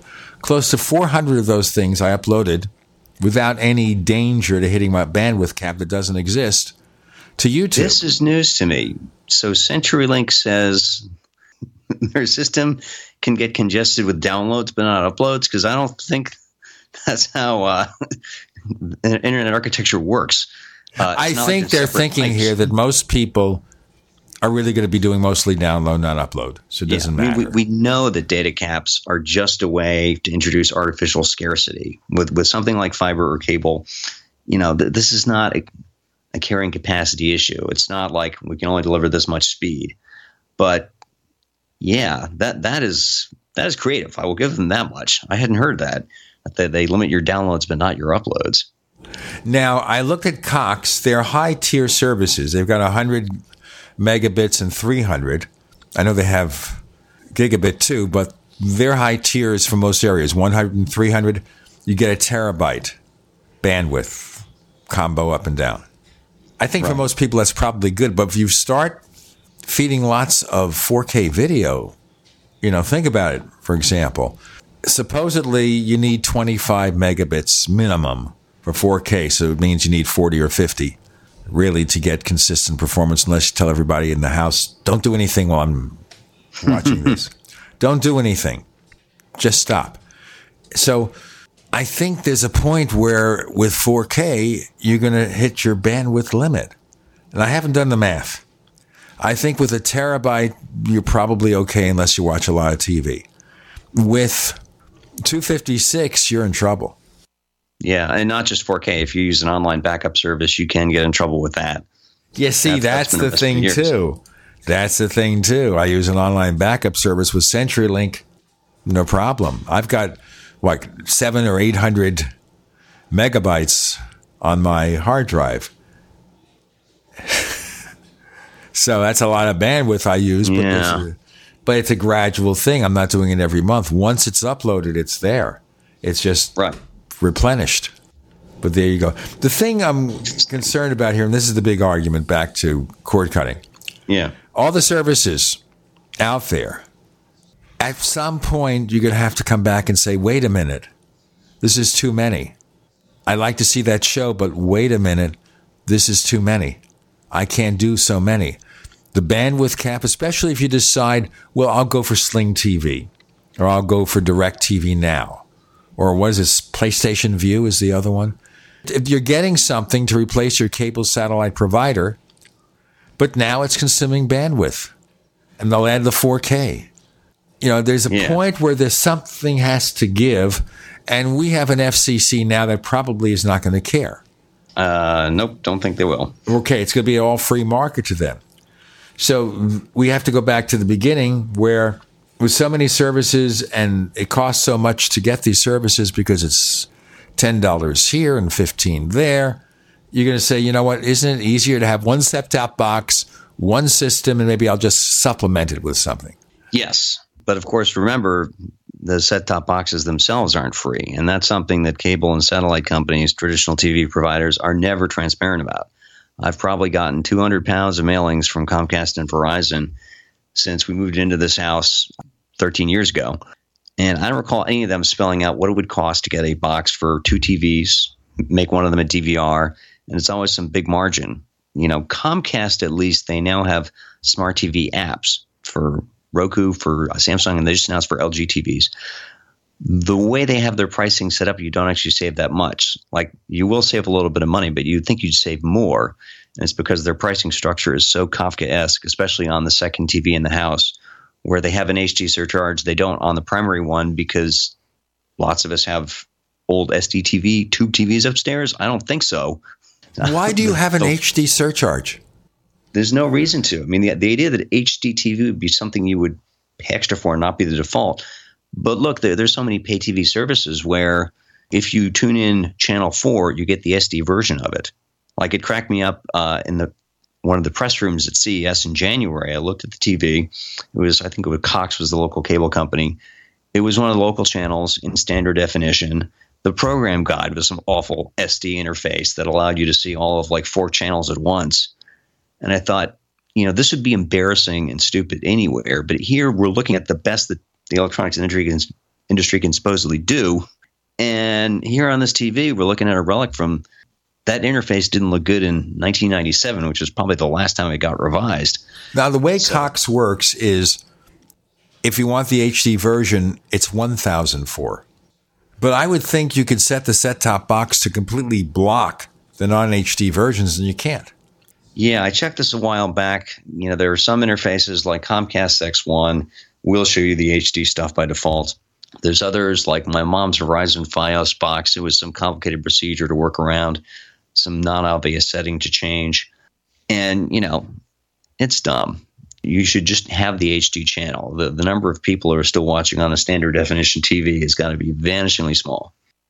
Well, yeah, I would think so. But you still have it. And there's still a handful of channels that are not presented in HD. It doesn't make sense. Why not have HD for everything? Yeah. Okay. Which one? Which one? I'm trying to think. Like Cloo. You know, my t- there's a there's a channel called Cloo. I think it's part of the NBC Universal Network, and shows mostly police procedurals. So and the last time I, a only a few systems have it, and I didn't see a HD version. It's called hmm. the Cloo Digital Cable Channel, and I'm trying to look at where it's at, and it used to be called Sleuth TV, Hmm. and I can't see where there is a HD version. Maybe it is, but not anywhere I've used. Now, it used to be called Sleuth, and it's quite strange. Oh, it's never available in HD. Hmm. And slogan go well, eh, yeah. As oh, they closed it. Okay, no wonder it was closed in 2017 February, so it's gone. Ah, well, maybe they'd still be around if they were in anymore. HD. Obviously, they found the clue. Rob Mhm. Pegoraro, tell our listeners where we can find more of your stuff because you've got a clue. Uh, I try to each and every day. Uh, my you can find me on the web at robpegoraro.com, R O B P E G O R A R O. I'm on Twitter as at Rob Pegoraro, uh, Facebook as Rob Pegoraro, Instagram as Rob Pegoraro. Pretty much everywhere. It's the advantage of having a last name nobody can spell. I can at least get the first name, last name, username combo at most social media sites. Rob Pegoraro, thanks for joining us on the Tech Night Owl Live. Thank you.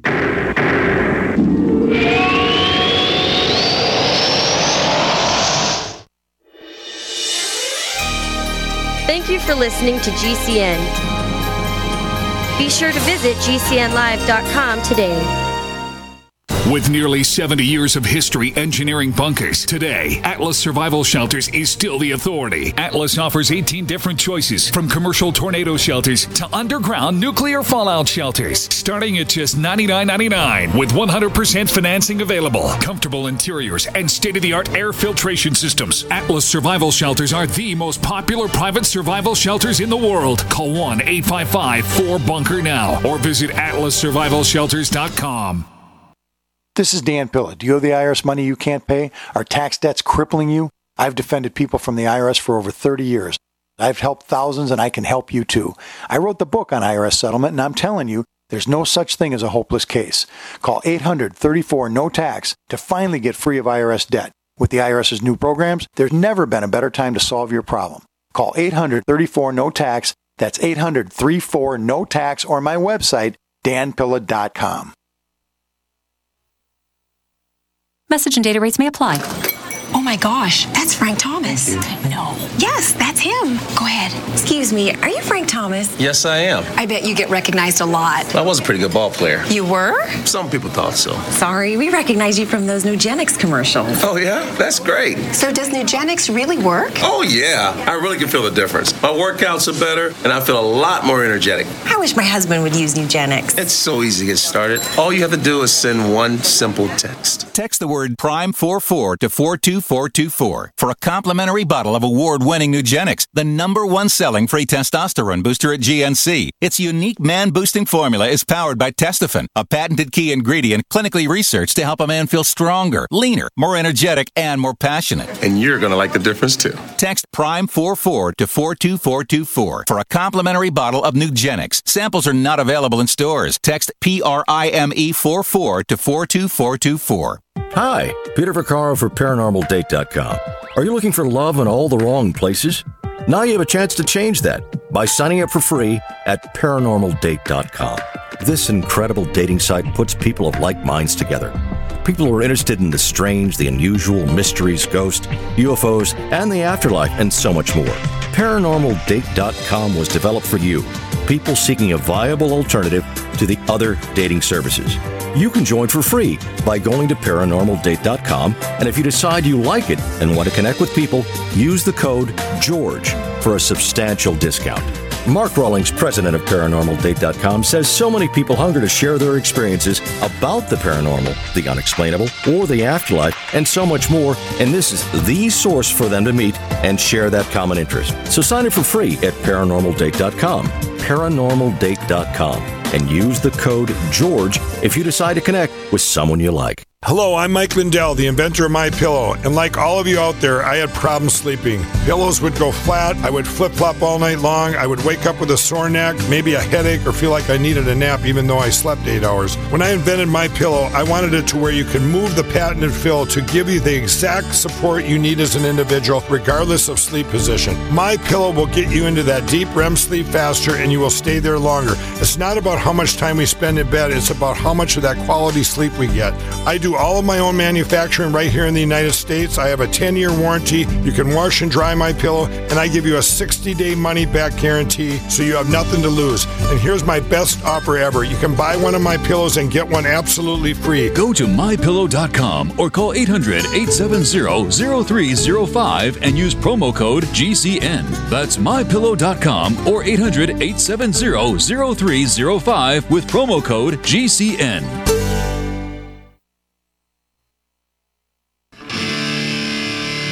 What's going to happen next?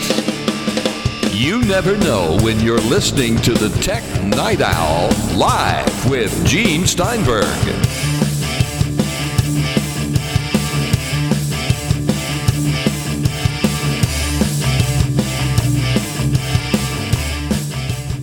So we are talking with Kirk McElhearn from his palatial farmhouse in the UK.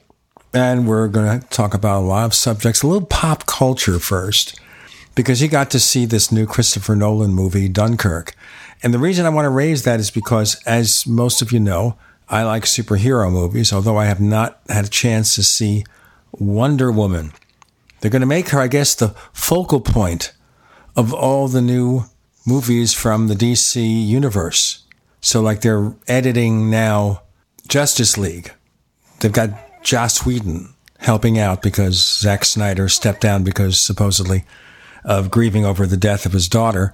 And he's sprucing up the dialogue, doing reshooting, and they're going to make it, I guess, more Wonder Woman centric. Now, a general question here about things like that. Will you take a movie, Kirk, and for whatever reason, you got to do major reshoots after it's done, not just you know, a few minor pieces of dialogue and getting the special effects in. Does that often mean the movie is in trouble? Well, it could mean the movie's in trouble, or it could mean that they've made a, an early cut and focus grouped it, and they found that people weren't enjoying it, or that the studio heads saw it and they said, We don't like this. But what, what you're saying about Wonder Woman is it could also be that they realize that they've got a big popular money making franchise with Wonder Woman. So they want to get her in all the other movies as much as possible. Maybe they've highlighted the character more, maybe they've built up the character more. And of course, that involves reshoots with that character and probably also a lot of new scenes. You know, it might be reshooting scenes that they'd already done to give the character more importance, but also new scenes around that character. You see, in the original trailers for Justice League, it was Batman centric. So Batman helps assemble this team of metahumans to fight this threat. And he's working in partnership with Wonder Woman. So I guess what happens here now is that Wonder Woman is given more emphasis. Supposedly the battle scenes are pretty much the same, but the setups and everything are given ways to highlight her. I think the way they do these battle scenes with all this CGI, they probably can't really reshoot that easily because they're probably months working on those scenes. Whereas they can reshoot the live action scenes a lot more easily. And also to bear in mind here, you know, all it takes sometimes is just a few lines of dialogue to very much change where a scene is going. But that few lines of dialogue can be several days shooting because they need to get all the actors in certain sets and they need to rebuild the sets maybe and pull out the costumes and it's probably a lot of work to do that.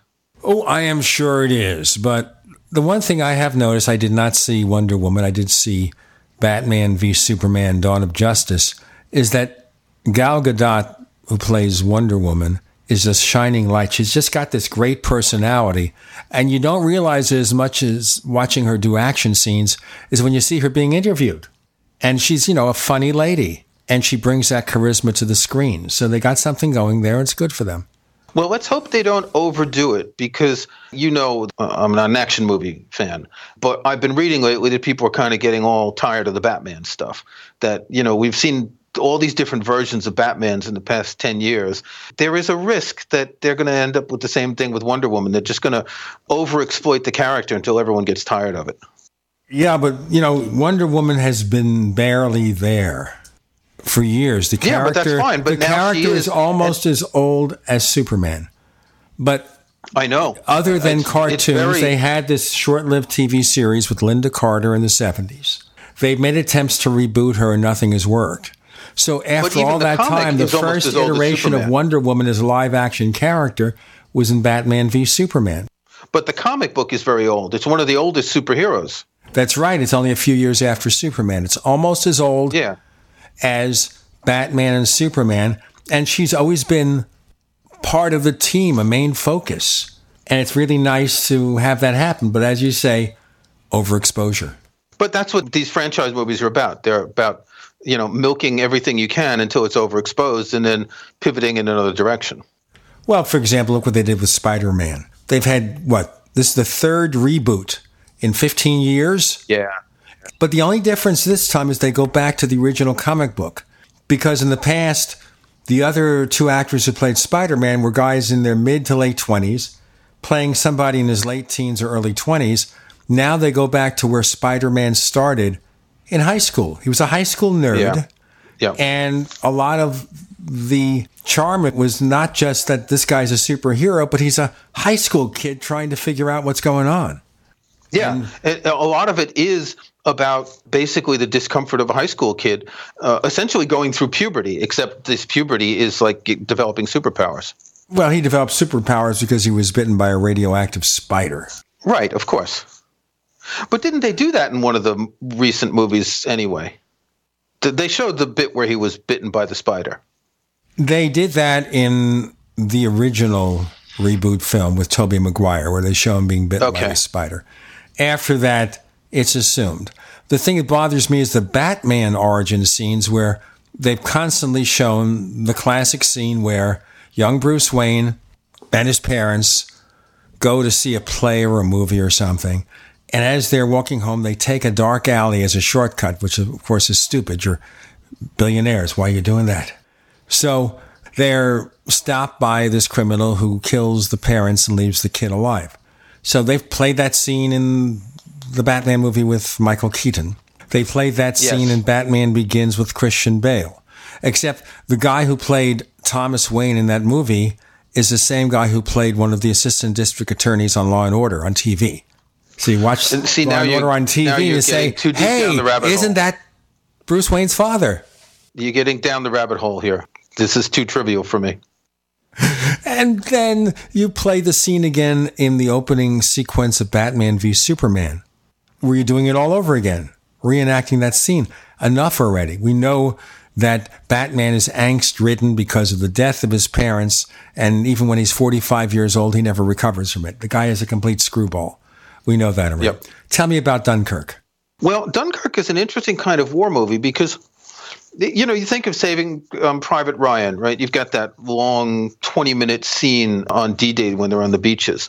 This is kind of the opposite. No, there's no spoilers here. Everyone knows what happened. There was something like three or 400,000 British troops who were stranded in France, who were surrounded by the Germans, and they had to get evacuated. So they were around the, to- the town of Dunkirk in France, and they were on the beaches. It's not so much a war movie as a hero's journey of trying to achieve this goal of getting these people off the beach. And what happens is, unlike you know, it's not like these big landing crafts that come to save them, but the the British Navy requisitioned all sorts of small boats, fishing boats, and and pleasure boats, and all that, and sent hundreds of boats, a big flotilla across the channel to take the the people back.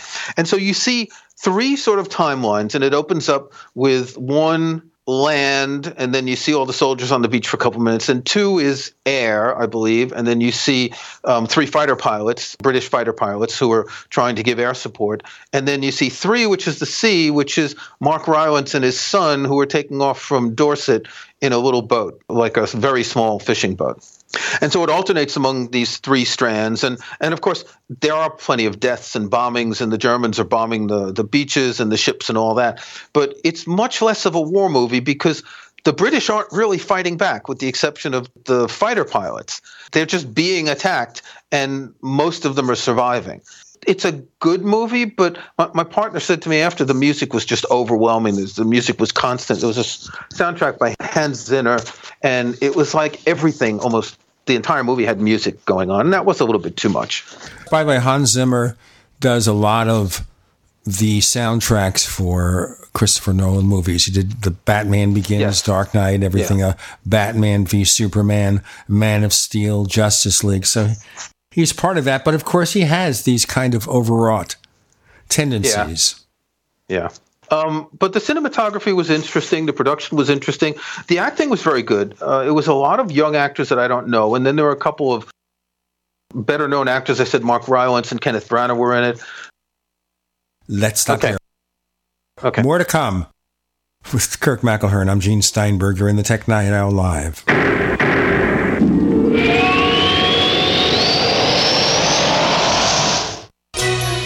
Thank you for listening to GCN. Visit GCNlive.com today. Do you need a website? Well, you can get a great deal on hosting services with Namecheap's legendary coupon code. They're offering substantial hosting discounts on shared hosting, business hosting, VPS hosting, reseller hosting, and even dedicated servers. Namecheap is preferred by millions. It's backed by a money back guarantee. Use the coupon code LEGENDARY to cash in on the special deal at namecheap.com. Namecheap.com. First came Attack of the Rockoids, and it was a critically acclaimed success. And now there's The Coming of the Protectors. A former military intelligence man is contacted by a space woman in a dream, a dream that turns out to be a nightmare because evil forces on her distant planet are planning to conquer the Earth. This is gripping science fiction of the classic kind.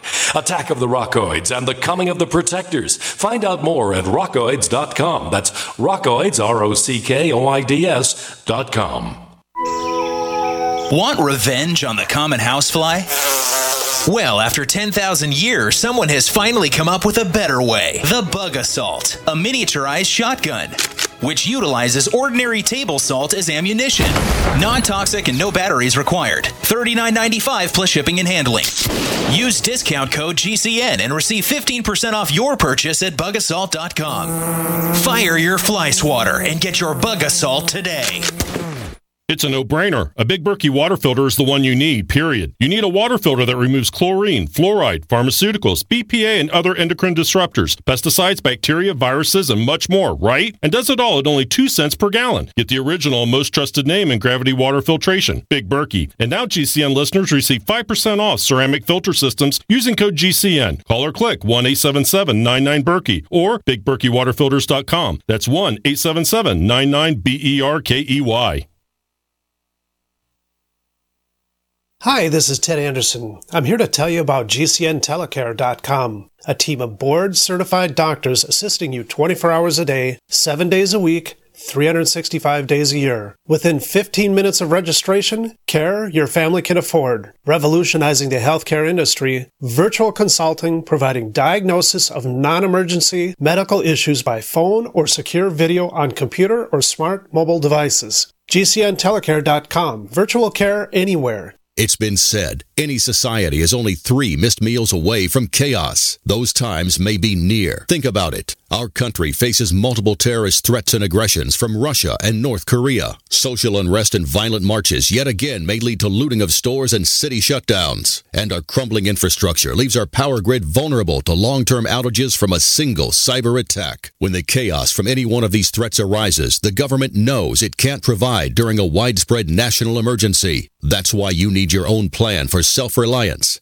That's where My Patriot Supply comes in. Get a four-week survival food supply for only $99. That includes breakfast, lunches, and dinners. Order online at preparewithgcn.com. 99 bucks for four weeks of survival food that tastes like homemade cooking and lasts up to 25 years. From My Patriot Supply. Get your kits today at preparewithgcn.com. Free shipping is included. Preparewithgcn.com. Maybe not today, maybe not tomorrow, but soon you'll need a plan and place to survive. Forget bunkers. You're not a live underground gopher. You need survivalist camps, the ultimate fully functional, off the grid mobile survival bug out house that's well equipped and custom built to outlast any other RV or trailer. Bold statement? You bet. See them now at survivalistcamps.com. That's survivalistcamps.com. Trust your family survival to survivalistcamps.com. What are you listening to? The Tech Night Owl Live with Gene Steinberg. What's going to happen next? You never know.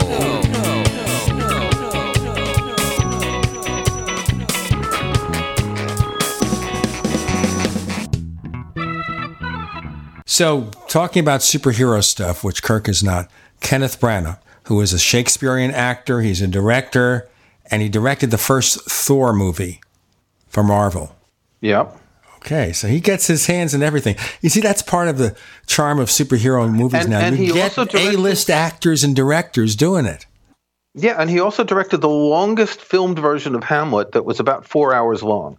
Um, it's the only filmed version. That was of only the first scene. contained- no, it's the only version of Hamlet that contains all of the different texts because there are a couple of different um, Hamlet texts, and most texts are a selection. The, the majority of it's what's called the first folio, and some of the texts come from a, a different version. And he put everything in it, and literally made the longest Hamlet ever. It's a very spectacular film. It's set in what's that uh, Blenheim Castle, which is where Churchill's family lived. So it's a big royal thing, and there's some spectacular outside shots. But he has, yeah, he's done everything from, you know, he played Wallander on the British TV series. He's done a lot of Shakespeare. Uh, he's got his own theater company in London, um, and he does superhero movies too. And I think he does the superhero movies to pay for the rest. And probably because he likes it.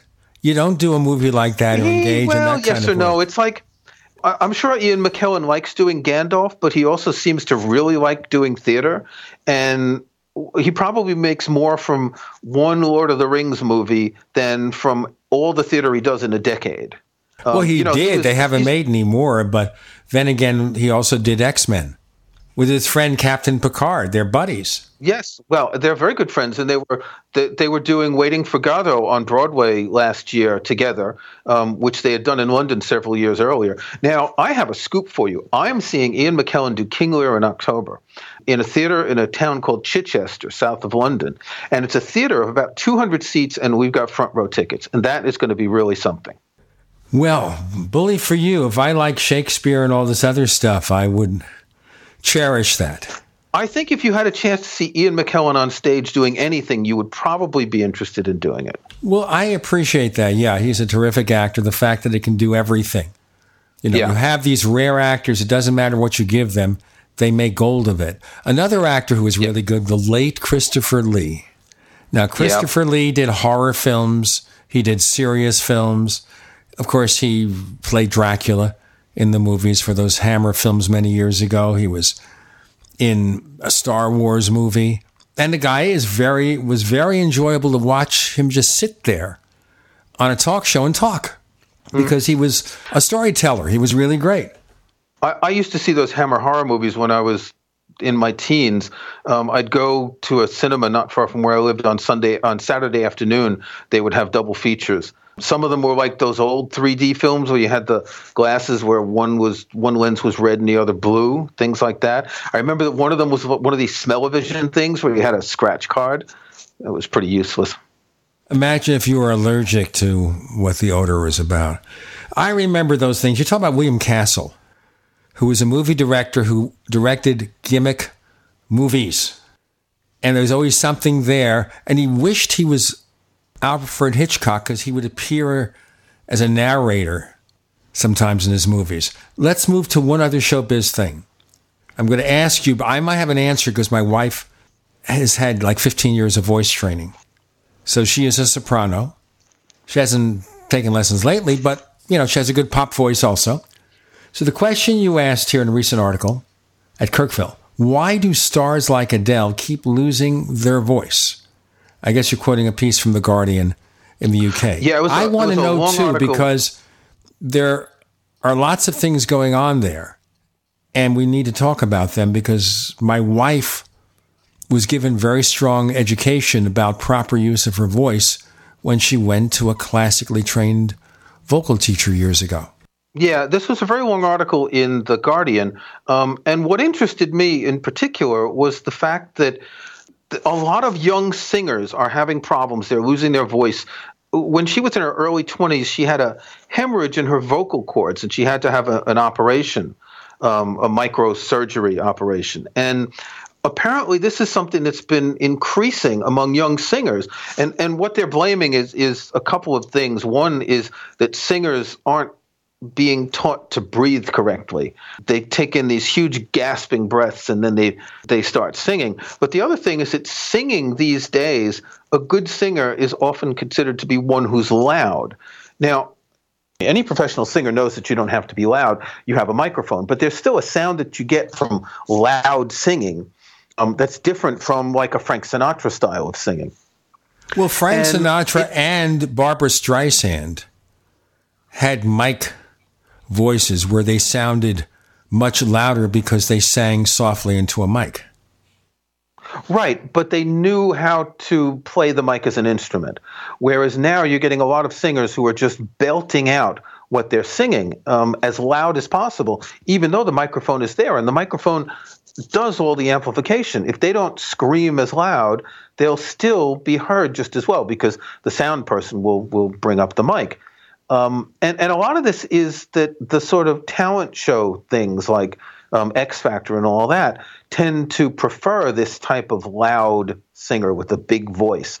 Um, it's not limited to pop music. The article talks about opera singers who've had this sort of problem as well. But it does point out that it's a problem in, in the way people are singing, that people didn't used to sing like this, and that there's been a change in the, the way people think the voice should be presented. Um, and it, it's kind of surprising for someone at that stage of her career, she's 29 years old, um, to have to cancel a tour because she can't sing.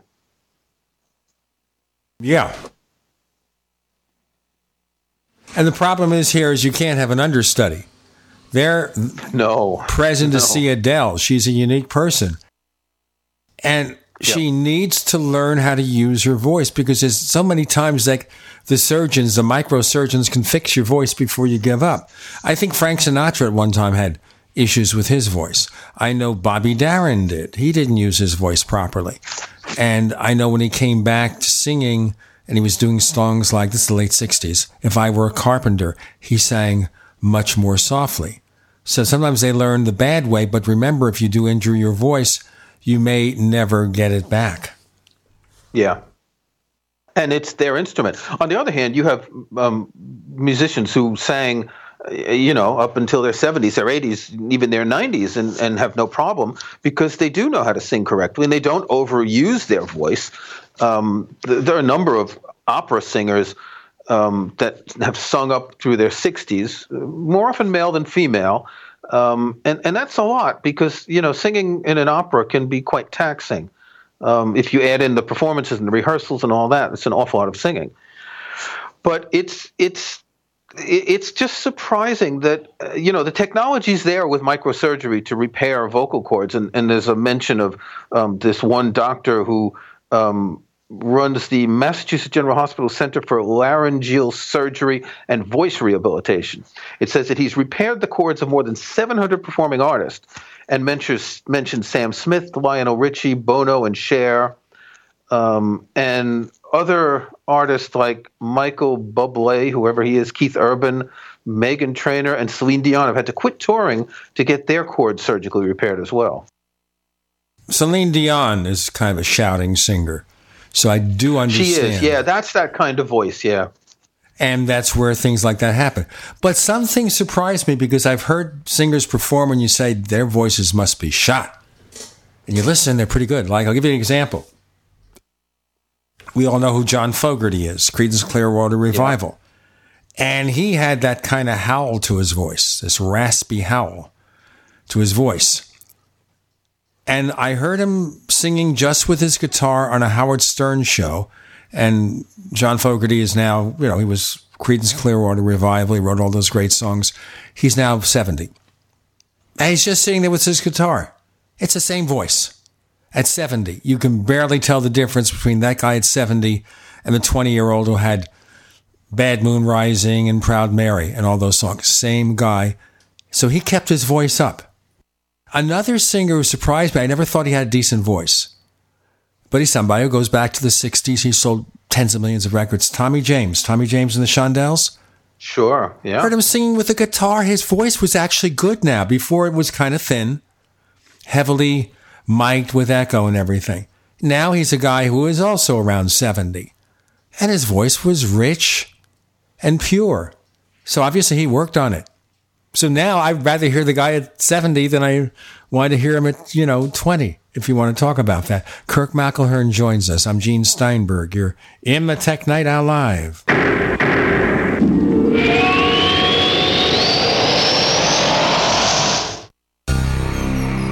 Thank you for listening to GCN. Visit GCNlive.com today. Attack of the Rockoids has been well received by critics and readers alike. It's a thrill a minute story you'll never forget. A former U.S. military intelligence officer is haunted by intense dreams about a beautiful woman pleading for his help after a terrible battle in outer space.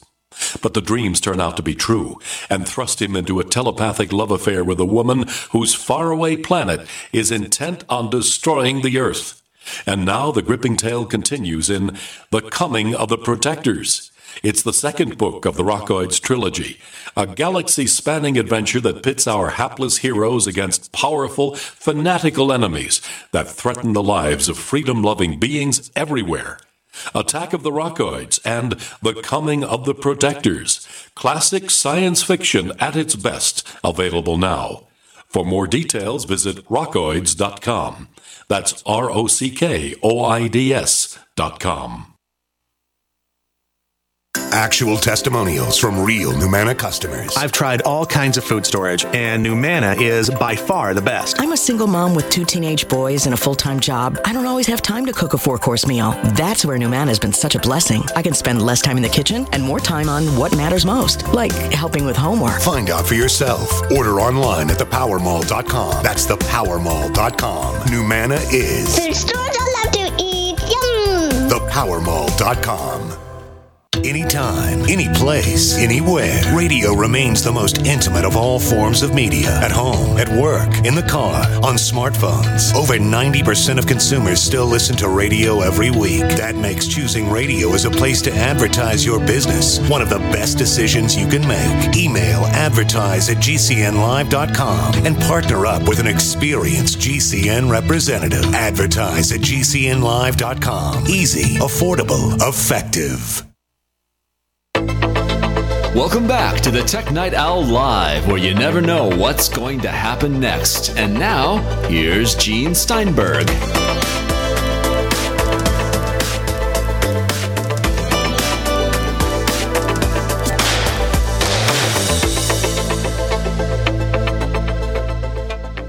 On the other hand, speaking of singers who whose voices have seen better days, Paul McCartney. I heard a couple of recent live concert takes. It's pretty raw now. Yeah, um, and you know I'm a big Bob Dylan fan, and you just accept that Bob's voice has gotten the way it is, and it's kind of shot, but it, it has a certain amount of charm. Um, in particular, when he sings these old sort of Sinatra stanzas that he's doing now. To, to say someone's voice is shot, that, that's a negative criticism. I think it's the voice is not what it used to be, and it doesn't match what we consider to be the the standard of what a good voice should be but yet some of these people with with bad voices sing with extraordinary talent and have wonderful character Yes, but I'm talking about here not a person with a bad voice, but someone who had a voice, an instrument that made them famous, helped make them famous. And when that voice goes, there's a problem. On the other hand, at 77, Ringo Starr still sounds like Ringo Starr. Yeah he's always sounded like ringo starr but that's you know but Love but and dylan peace. sounds yeah dylan sounds nothing like he used to but it, I think it's fine. I think his his voice is what it is. You, you're you're going to a Dylan concert to hear the songs. You're not. He's not someone who's interpreting other people's songs. So it it's not quite the same as when you're going to hear, say, an, an opera singer. Um, and this article does talk about a number of opera singers who've had this problem. But when you're going to hear an opera singer, you're going to hear music you you may be familiar with, and if the voice is bad, it's like if the cellist has bad sounding strings when they're doing a solo, and that just doesn't work. When it's a performer singing their own songs, it's different. Depends who they are, what they can get away with. You know, obviously, you expect that rock stars will be rasping loudly. Yes. And that's it. Yep. There you go. I'm looking at the article right now showing what the doctor is doing. I had a throat operation when I was in my 30s or 40s because I was taking voice lessons too, and the technique wasn't very good. And I had some vocal cord damage, and the doctor took care of it, told me not to talk for a week, and I didn't. And I'm still here at 475 years old. I have a cold. Yep. I have a cold. Lazarus. I have a cold right now. Yeah, I have a cold. Anyway, let's continue with stuff about technology. Let's drop the voices. This is a technology show, isn't it? It sure is. I used to okay. think so. Okay. But okay. Let's look at technology. Let's look at Kirk McElhearn, the curmudgeon. Sometimes oh, you're no. a curmudgeon. Right? What did I say now? I don't know. We're going to get you in trouble. We're going to get Kirk into trouble because he's one of my favorite people. And he's a fellow New Yorker. So therefore, yeah. we're going to get him in trouble. Okay? He is teaching everybody in Great Britain to lose their British accents. No, I'm not. Of course he is. You have all those. Well, they're doing it anyway. How many actors are British and they come to America and they do American accents? And sometimes they do a good job. They they do. Um, and the one that comes to mind is Damian Lewis in, in Homeland, who, if you weren't familiar with the fact that he's British, you wouldn't even know that he's British. He, he does it so well. Um, well, I, Batman was a Welshman, Christian Bale. Commissioner. Gordon, uh, Gary Oldman is British. I look at the names of people in these shows and they're Irish, like the person who plays Lex Luthor's sister on Supergirl, Katie McGrath, and she's Irish. And you can tell it by her attitude and her voice when she's interviewed, but you don't hear it when she's on TV. I, I just watched a series on uh, Amazon, The Last Tycoon. It's based on an F. Scott Fitzgerald novel. And one of the actresses is Irish, and yet she's American. Actually, I shouldn't say anything because that would be a bit of a spoiler if you haven't seen the series. Um, but the whole accent thing is actually quite interesting. Well, of course, the other example is this TV series on Showtime, Ray Donovan. I don't, really like, like that actor. Yes. Now, Liv, Liv Jon Voight is on there, and he's just great. He steals every scene. He appears, he steals the scene. And the person who played Ray Donovan's wife, remember, we're talking about a family from Boston with a Boston accent to some degree.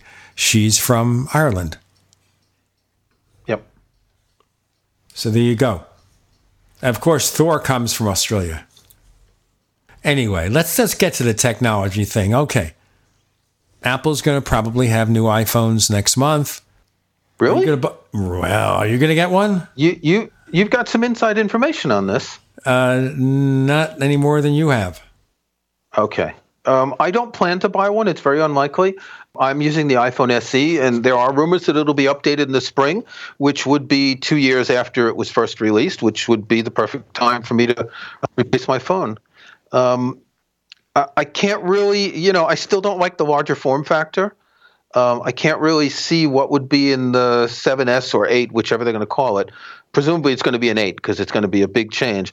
I can't really see what would be in it that would make a big difference. However, um, I'm I, I, can mention right now I'm working on a book about editing photos, and it's very possible that the new iPhone will have some major changes to the camera, which might lead me to buy one. I'll have to wait and see what they present. Apple Watch. They're talking about possibly an Apple Watch, maybe just one model or an optional model with an LTE radio. Calling Dick Tracy, calling, you know what I mean. Yeah, right. Yeah. I don't know about that. Um, so I think the main reason here is to sell the Apple Watch to people who use Android because they can't have the same guarantee of pairing from a, any sort of Android phone to the Apple Watch that they do from the iPhone to the Apple Watch. You know, for all the security uh, that that they have. There's also the software integration. Yeah, well, but it's it's a number of things, but I think part of it is, the security. The fact that the Apple Watch is secure and you can only access it if you tap your passcode or you can have your phone unlock it. Um, and if you don't have an iPhone, you can't do that. Now, if they were to make a standalone device, it wouldn't probably integrate with the software directly, but maybe there would be some sort of a maybe they'll have an iCloud for Android that would come out um, to allow people to manage, you know, contacts, email, calendar, things like that. Um, I actually wore my Apple Watch today for the first time in a while because, at least in the cinema, I can see what time it is if I want to on the watch. Whereas with the regular watch that I'm wearing most of the time, I can't. I, I'm I'm still the Apple Watch really isn't for me, and and and I understand it is for some people, mostly people who use it working out and running and, and things like that. And I think it could be compelling for people like my son who runs several times a week, who doesn't want to take his iPhone with him when he runs. So he has a Garmin watch. Um, if he were able to do everything with the Apple Watch, uh, with built-in LTE, he might do it. Now he could use it just for the GPS with the current watch, um, but he doesn't think it's worth it for for what that is. So they could be trying to make one with LTE for the people who want to take the watch without the phone, or for the people who want to use the Apple Watch without an iPhone. And and I think both use cases are interesting. Um, I just, you know, we don't have any idea how many are sold. They said something like 30 million, right? Um, the estimates are 30 or 31 and a half million since 2015. To put that in perspective, estimated sales of the Amazon Echo since 2014, that's a product that's being touted as something real special, are less than half the Apple Watch. So the thing is here is that they still sell more in total units on like a Fitbit. So in evaluating Apple Watch sales, what some of these industry surveys do is they lump it into a wearables category, an overall category, wearables, yes. and therefore the Apple Watch is two or three. If it were smartwatches, yeah. it's Apple Watch and nothing else, because nothing yeah. else is coming close and nothing else doing very well. So in general, you might say, well, compared to an iPhone, 30, 31 million is not much. But from zero to 31 million, you know, Apple's making some yeah. progress. We've got a lot more to come, yeah. and we'll talk a bit more about Apple Watch and other possible things from Apple in our next segment with Kirk McElhearn. I'm Gene Steinberg. You're in the Tech Night Owl Live.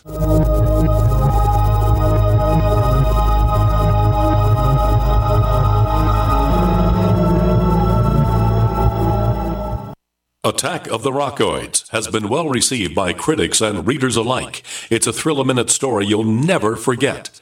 A former U.S. military intelligence officer is haunted by intense dreams about a beautiful woman pleading for his help after a terrible battle in outer space. But the dreams turn out to be true and thrust him into a telepathic love affair with a woman whose faraway planet is intent on destroying the Earth. And now the gripping tale continues in The Coming of the Protectors. It's the second book of the Rockoids trilogy, a galaxy spanning adventure that pits our hapless heroes against powerful, fanatical enemies that threaten the lives of freedom loving beings everywhere. Attack of the Rockoids and The Coming of the Protectors. Classic science fiction at its best, available now. For more details, visit rockoids.com. That's R O C K O I D S.com. Investing is a long term process. How many times can you think of in the last decade that the stock market has destroyed retirement funds for people just like you and me? For your existing IRA, you need the security that gold has provided for centuries. Remember, gold has never been worth zero. Capital Gold would like to introduce you to the Home Storage Gold IRA. It's a self directed IRA set up with all the protection and tax benefits of an LLC. But the big difference in this IRA is you invest in gold and you hold it in your possession. You can't do that with stocks. That's security. You can transfer any type of IRA hassle free in days. Please call right now and learn more, and we'll waive the $500 setup fee and give you a free safe to store your gold. 800 535 7789. 800 535 7789. 800 535 7789. That's 800 535 7789. Imagine what it's like to be active your whole life and then find out you're going blind. I have age related macular degeneration, or AMD. As a wife, mother, and grandmother, my sight is precious to me, so I was relieved to find that treatments for some forms of AMD are available and research for additional treatments is underway. Call the Foundation Fighting Blindness today at 1 800 Blindness for a free packet on reversing or managing AMD, or go to the website fightblindness.org where I found so much helpful information. Call 1 800 Blindness today. Have you checked your Google search results lately? Search results are usually the first impression that people form of you or your business, so make sure that they create a positive impression with ReputationDefender.com. What the internet says about you can have a big impact on your life and your livelihood, even if it's not true. Fortunately, you can now control how you look online and in online search results with ReputationDefender.com. Call 800 831 0771 now. That's 800 831 0771 for your free reputation reputation analysis. If you have negative material from an ex employee, upset patient, or former client, newspaper article, legal issue, social media, or other source showing up in your search results, you can combat it with ReputationDefender.com. Our dedicated experts in patented technology can help make your online search results look their best. Call 800 831 0771 to learn more. 800 831 0771. That's 800 831 0771. Or visit ReputationDefender.com. With nearly 70 years of history engineering bunkers, today, Atlas Survival Shelters is still the authority. Atlas offers 18 different choices, from commercial tornado shelters to underground nuclear fallout shelters, starting at just $99.99 with 100% financing available, comfortable interiors, and state of the art air filtration systems. Atlas Survival Shelters are the most popular private survival shelters in the world. Call 1 855 4 Bunker now or visit atlassurvivalshelters.com.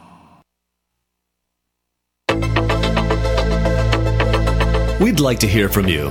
If you have a comment or question about the Tech Night Owl Live, please send it to news at technightowl.com. That's news at technightowl.com. If you'd like to discuss today's show with fellow night owls, visit our community forums at forum.technightowl.com. That's forum.technightowl.com.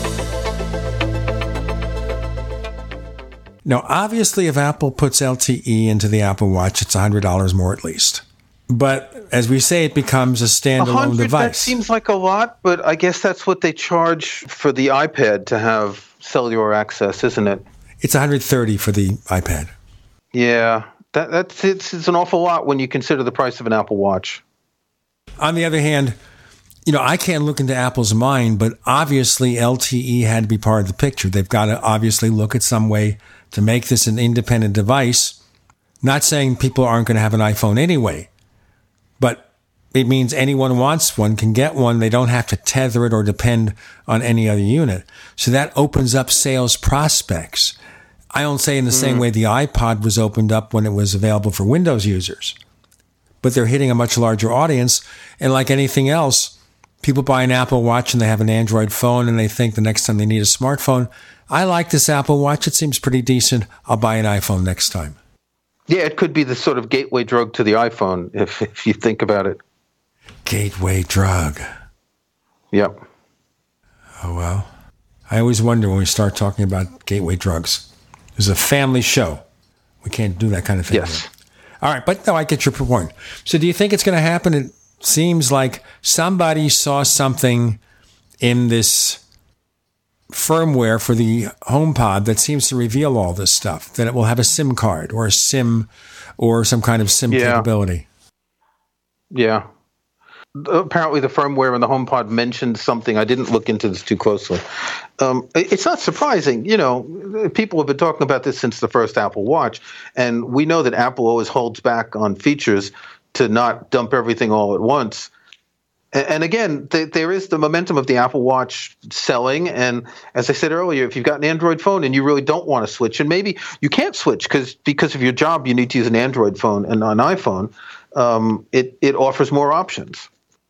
Well, we always assume here Apple has a long range plan, but also in terms of getting a cellular radio, a cellular radio to fit into that small package and not use too much juice. That is the problem. And it may have been a matter of technology, not just having things rolled out on a deliberate schedule.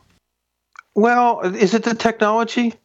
I'll tell you what worries me is that it, it's going to use more battery, and that means it's going to have to be even thicker. I mean, the Apple Watch is already quite thick. Uh, it would actually be very helpful if it was thinner, because uh, the battery life's okay when you think about it. Um, uh, you know, when I do use the Apple Watch, I don't use a lot of apps, but I get more than a day's uh, uh, use of it. I, have taken it on some overnight trips recently, and uh, essentially I can get a day and a half, so I don't need to bring a charger with me.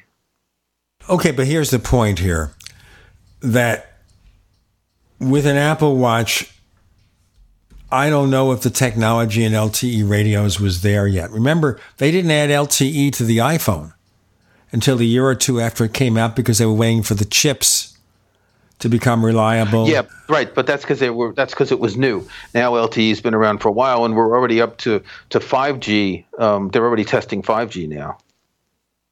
Well, whatever the reason, I don't see why they wouldn't do it. There you go. It makes sense, but right. at, at hundred dollars more, it makes less sense. Well, if they could do it for cheaper, they would, I guess you know they have to recover their costs. well, they Apple. could. They don't need to charge one hundred thirty dollars or whatever it is for for cellular in the iPad. They don't need to. They could certainly. What does it cost them? Five bucks for the chip? Ten? It can't be that expensive. It also has to have an antenna system and other components, but well, I can't see it costing one hundred thirty dollars unless Qualcomm wants yeah. all those royalties. Well, okay, so it could be royalties, yes, not just the cost of the chip, um, but it, it's just kind of, you know, they're going to price themselves out of the market if they continue with things like that. Uh, the the lowest price right now is three ninety nine for an Apple Watch. You can get one for less if you buy the Series One. I'm talking about the the latest model. The latest model is three ninety nine. Well, no, hold on. I'm in the forty two millimeters. So if you go to thirty eight, it's cheaper, isn't it? Um, thirty eight is, let's see, thirty eight is three sixty nine. But you add $100 to that, on that's a little bit less than a third of the cost of the 38, or it's 25% of the cost of the 42 millimeter. That seems like a lot. You know, at a $600 iPod, $100 isn't a big deal, but a $400 watch, all of a sudden that is more of a big deal, especially because people may buy an additional um, watch band, which is 50 or $100. Um, it's starting to get expensive starting. As I said, Apple may be looking at, well, all right, but if a standalone device, maybe some people will pay for it. And that's it. Well, I don't the, know what it other, costs to produce. You see, we're just guessing. We assume yeah, that the, the cost of the LTE radio is a lot cheaper than Apple is charging, that they maybe are being a little too greedy about it. I don't know.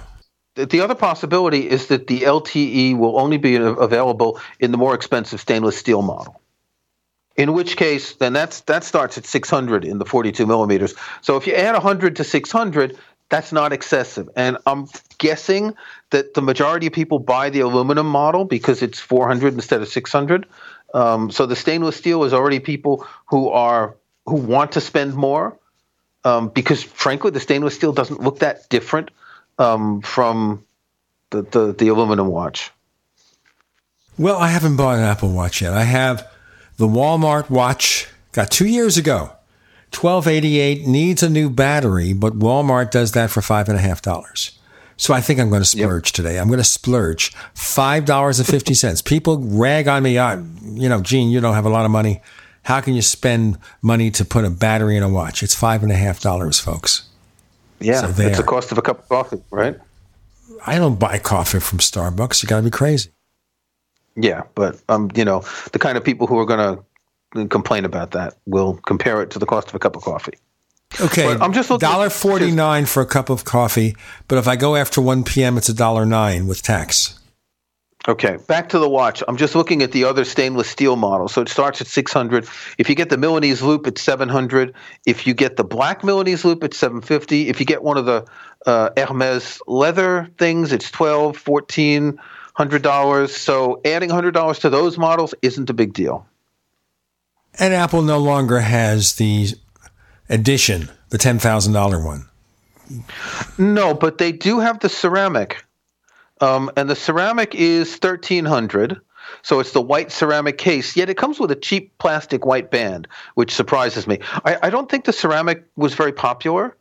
Um, I, I've never heard of anyone who actually bought it. You know, in all my interactions with people on Facebook and Twitter and all that. Um, I, and there's only the one model. They've never um, come up with a different color or a different type of band or anything. So uh, I don't think that was extremely popular. I think the majority of people are buying aluminum because you don't need to spend the money for the stainless steel with the ceramic. But I could understand that the ceramic would be the one. The sorry, I could understand that the stainless steel might be the one that could get LTE. We've got more to come with Kirk McElhearn. I'll take aluminium myself. this is the Tech Night Owl Live.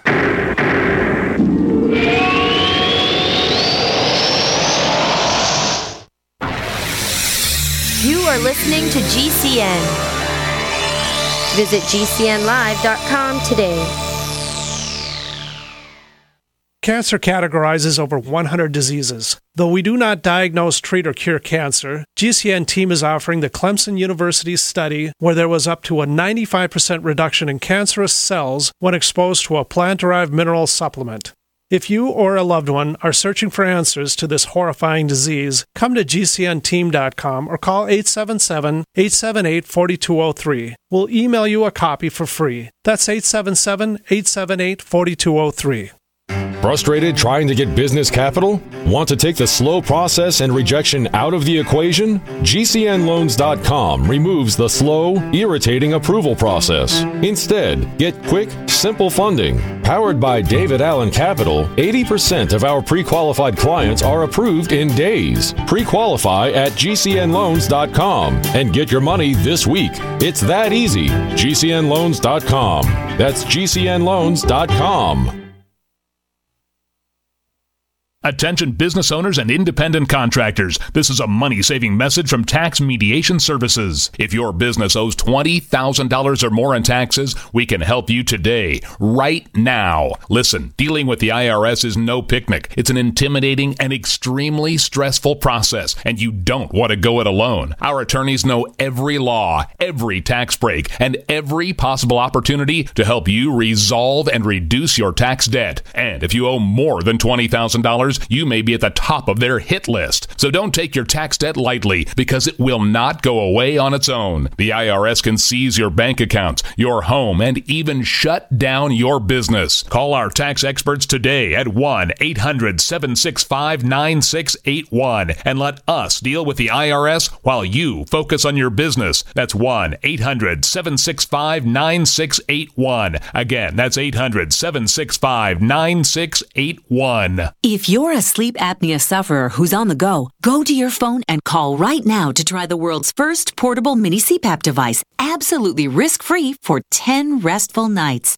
It's the Transcend Mini CPAP, an engineering marvel that's as small as a soda can and weighs less than a pound. Its unique design is so small and so light, you can fit it in your briefcase or purse to use anywhere you go. No more dragging around a big, bulky CPAP. Even better, now you can try Transcend absolutely risk free for 10 restful nights by calling minicpap.com 1 800 962 4276. Transcend is FAA compliant too, so you can even sleep comfortably while flying. You can also add a battery pack that's as tiny as a deck of cards. So now you can enjoy the freedom to sleep comfortably anywhere. But don't wait. To receive your 10 night in home trial, call minicpap.com now. 1 800 962 4276. That's 1 800 962 4276. Back pain doesn't take vacations. It never celebrates holidays. It's on the job 24 7 to keep your life exactly where it is in limbo. But it doesn't have to be that way because Laser Spine Institute can help you take back your life from chronic neck and back pain. With a less than one inch incision, our minimally invasive procedures have provided relief to over 60,000 patients with a 97% patient satisfaction rate. So get ready to stand tall and live the life you've imagined for yourself without pain. Are you or a loved one suffering from a bulging disc? herniated disc, spinal stenosis, pinched nerve, or degenerative disc disease? Call our spine care consultants now at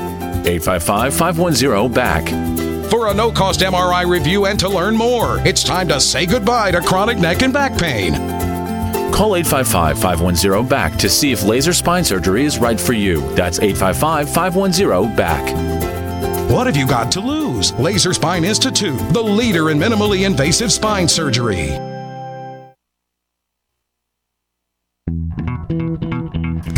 What are you listening to? The Tech Night Owl Live with Gene Steinberg. What's going to happen next? You never know.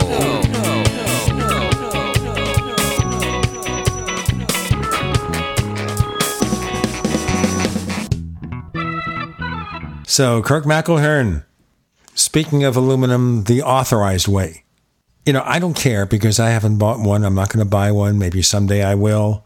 And if I do, fine. Obviously, Apple is sitting there at the head of a market. And soon they may not even be able to say that it's second or third among wearables because it keeps growing. We'll see. Let's look at other gear here, okay? Look, other kinds of things. So we have Apple Watch, we have the iPhones that you may or may not be interested in unless you have to do something in connection with something you're writing. So that's where that is. What else are we going to see from Apple this fall? The HomePod, of course, we've mentioned that. You going to buy one?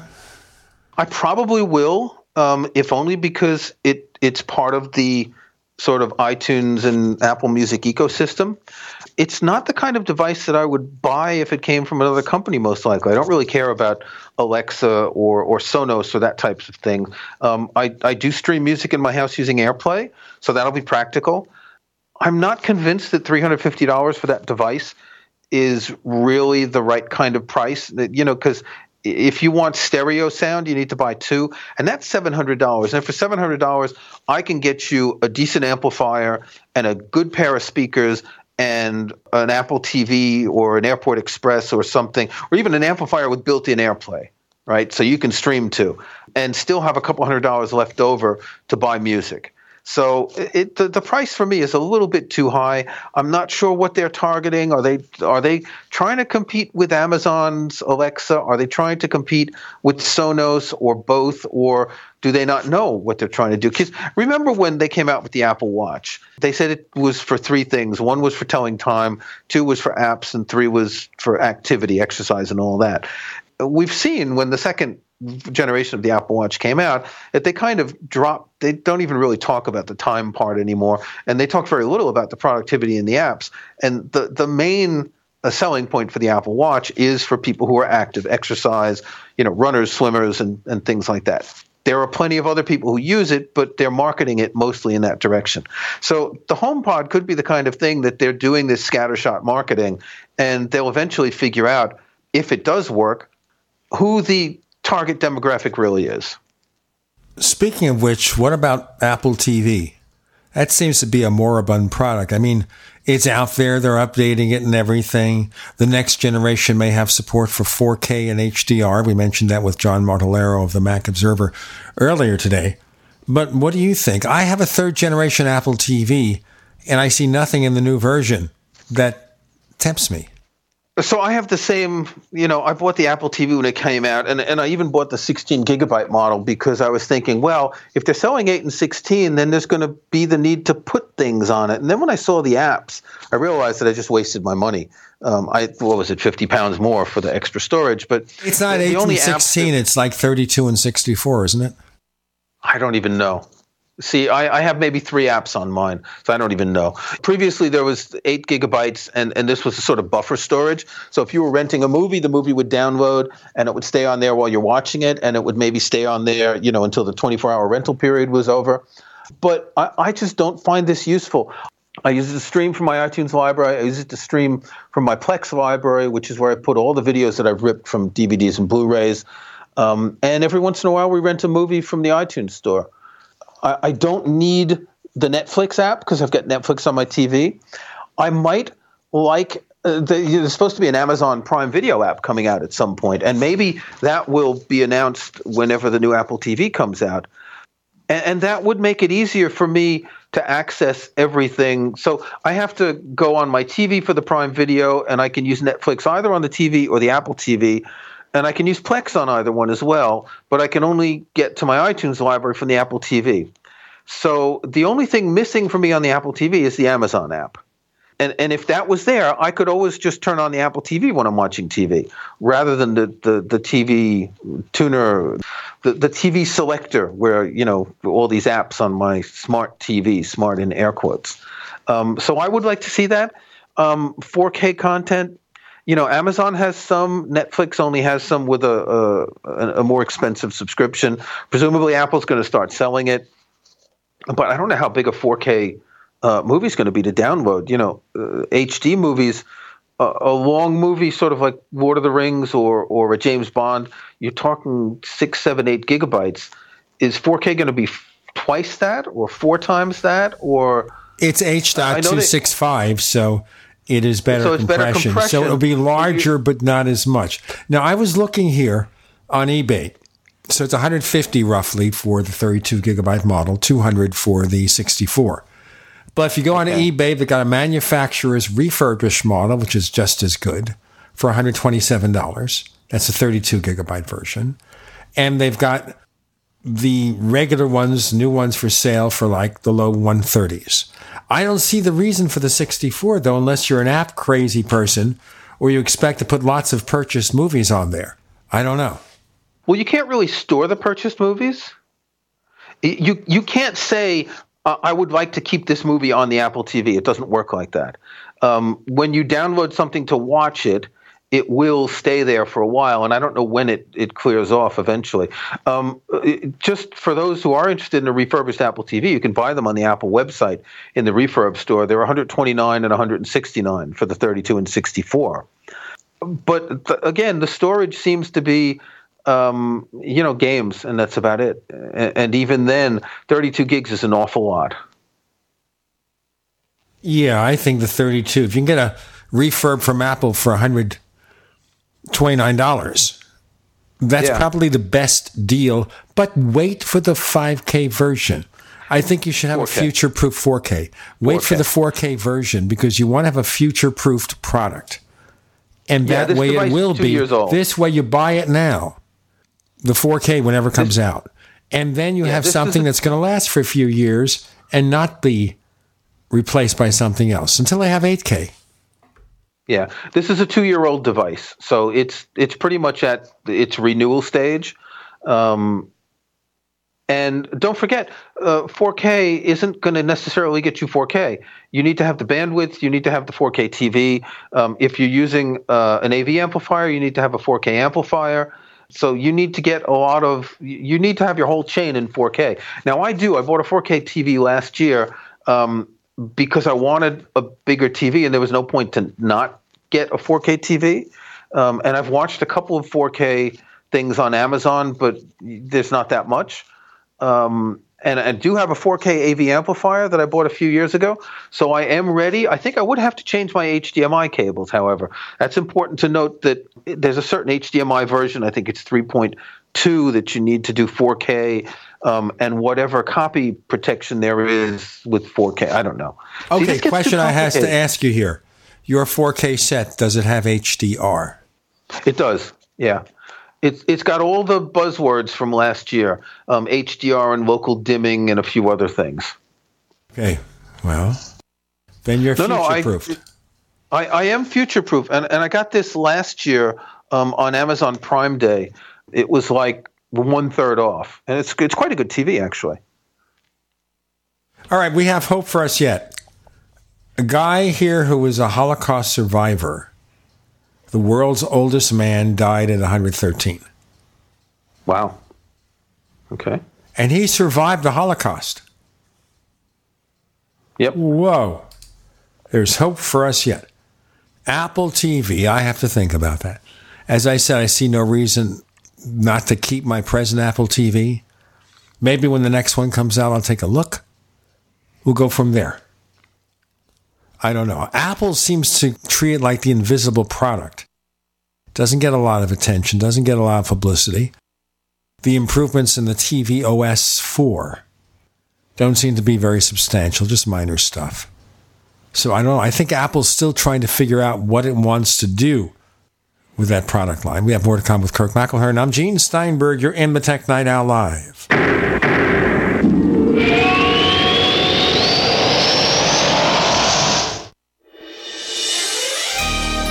Thank you for listening to GCN. Be sure to visit GCNlive.com today. As you know, neighbors, web hosting can be pretty cheap, but not all hosting is the same. DreamHost wins best of awards year after year.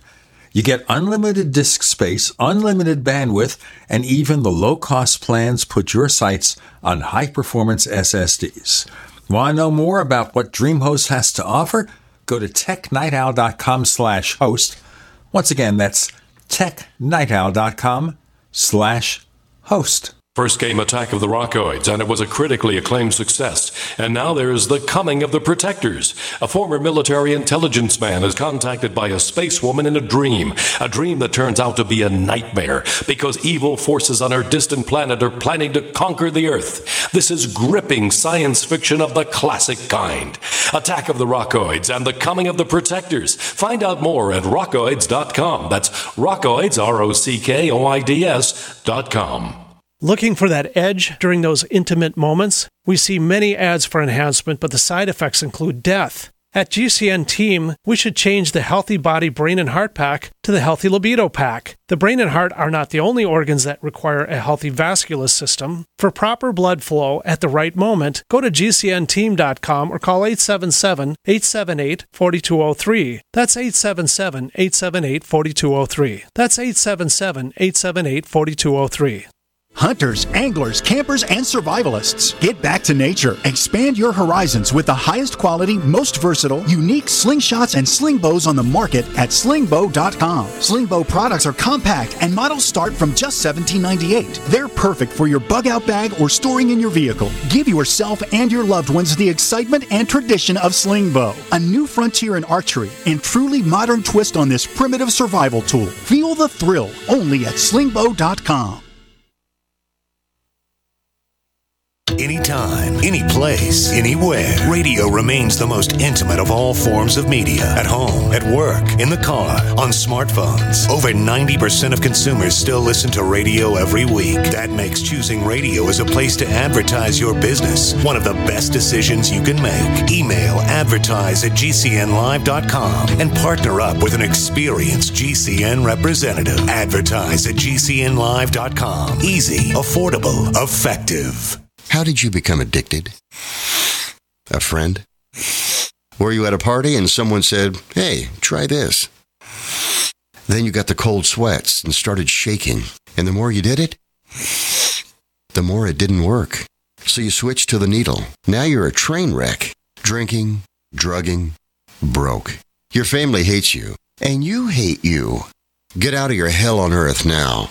Call the Detox and Treatment Helpline today for immediate help.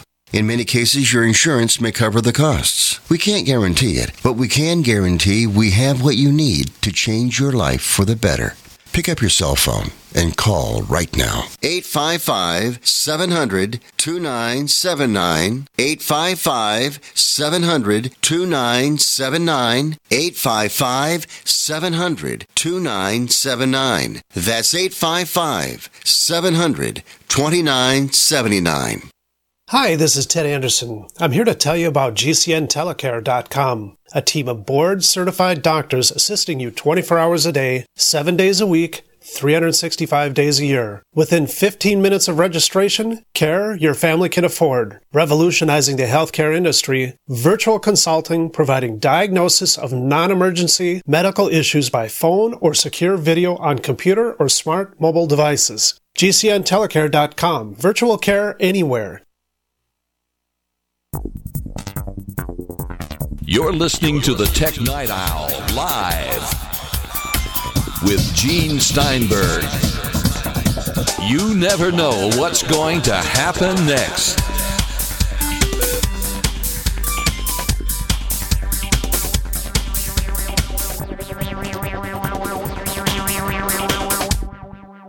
So before we go on to anything else that might be left with Apple, Apple TV. You think Apple is still figuring out what's going on with that? This has always been the kind of product that looks good and sounds good, but really doesn't necessarily catch on.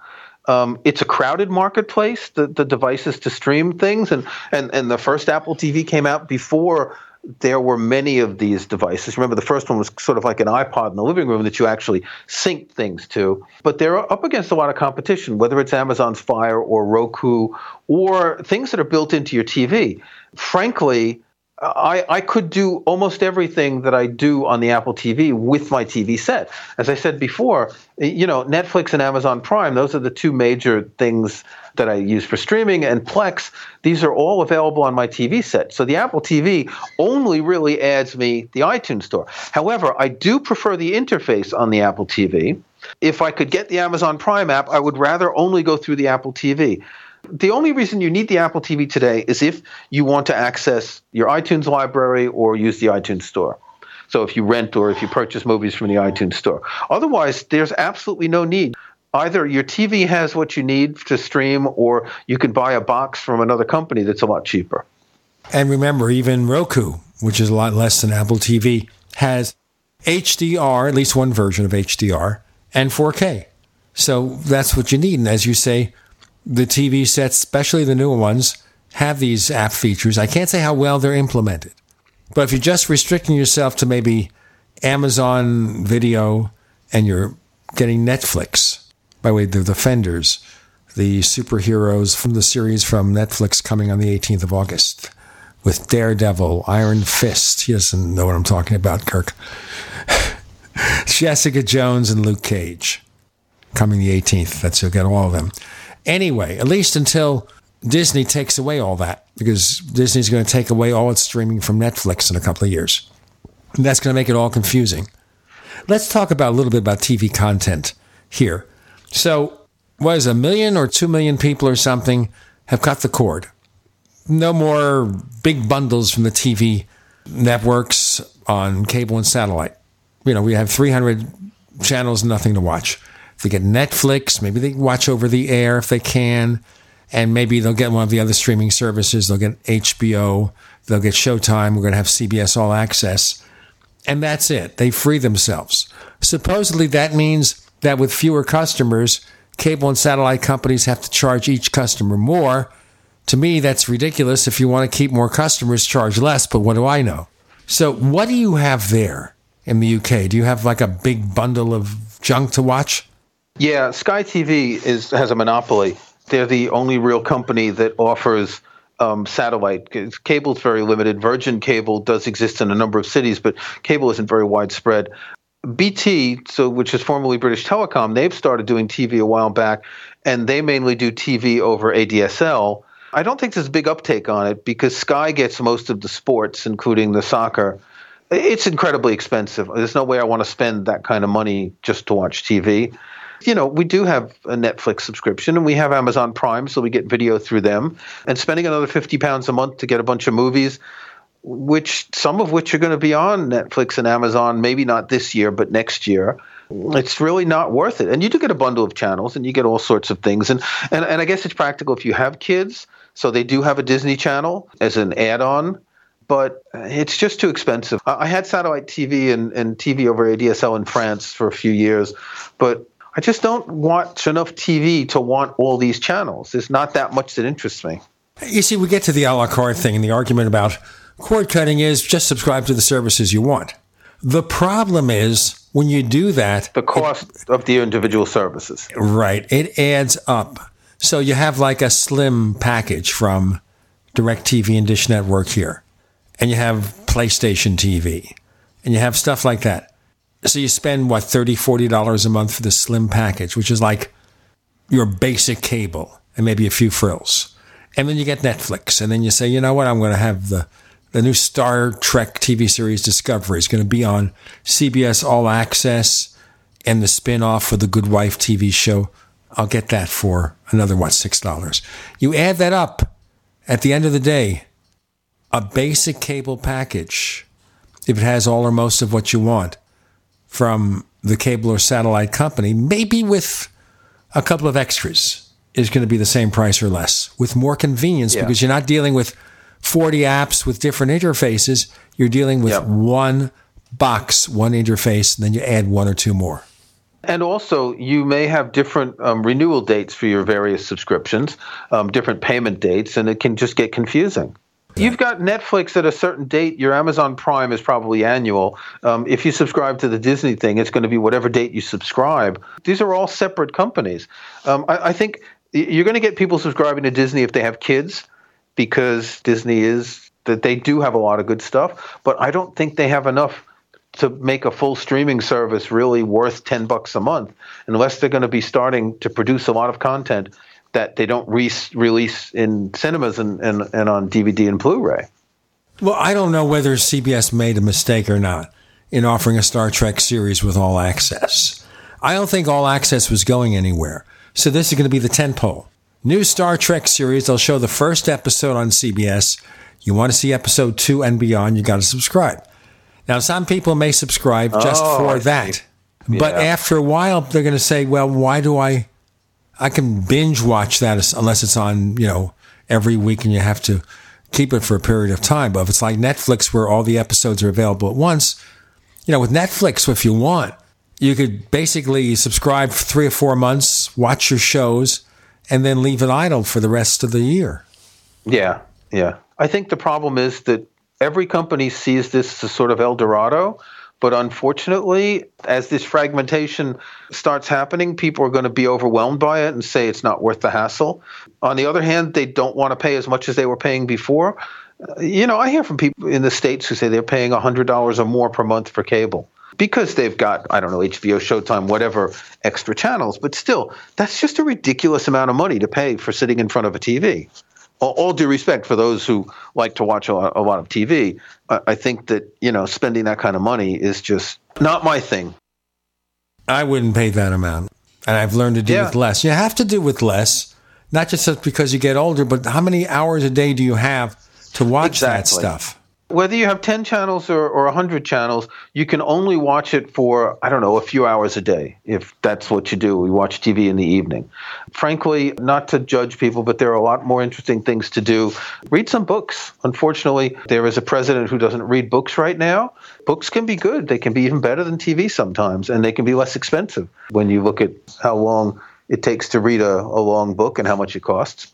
That's a debate for another day, I think. Kirk McElhearn, we want to know more about what you're doing. How do we find out? You can come to my website. It's called Kirkville. It's at www.kirkville.com, and you'll see everything I write about. Okay, you can find us on Twitter if you look for Tech Night Owl. Look for Tech Night Owl on Twitter, and I'll be there somewhere. You can also find me on Facebook. The guy with the red plaid shirt, it's a little bit old now, but I still have the shirt, and I'm still here. Sort of, kind of. All right? We also have a second radio show about UFOs and things that go bump in the night called the Paracast at paracast.com.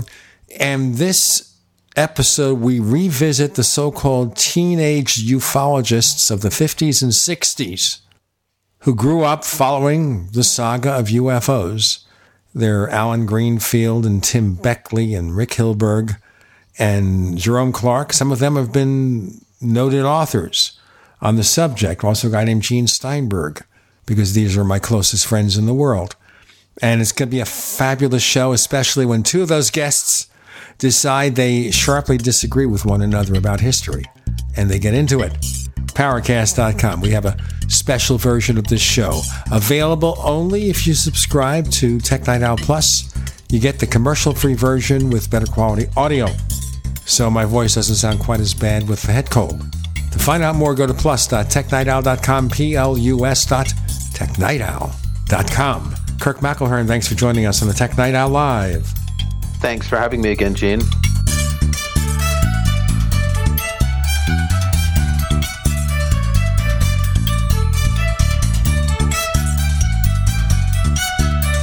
The Tech Night Owl Live is a copyrighted presentation of Making the Impossible Incorporated.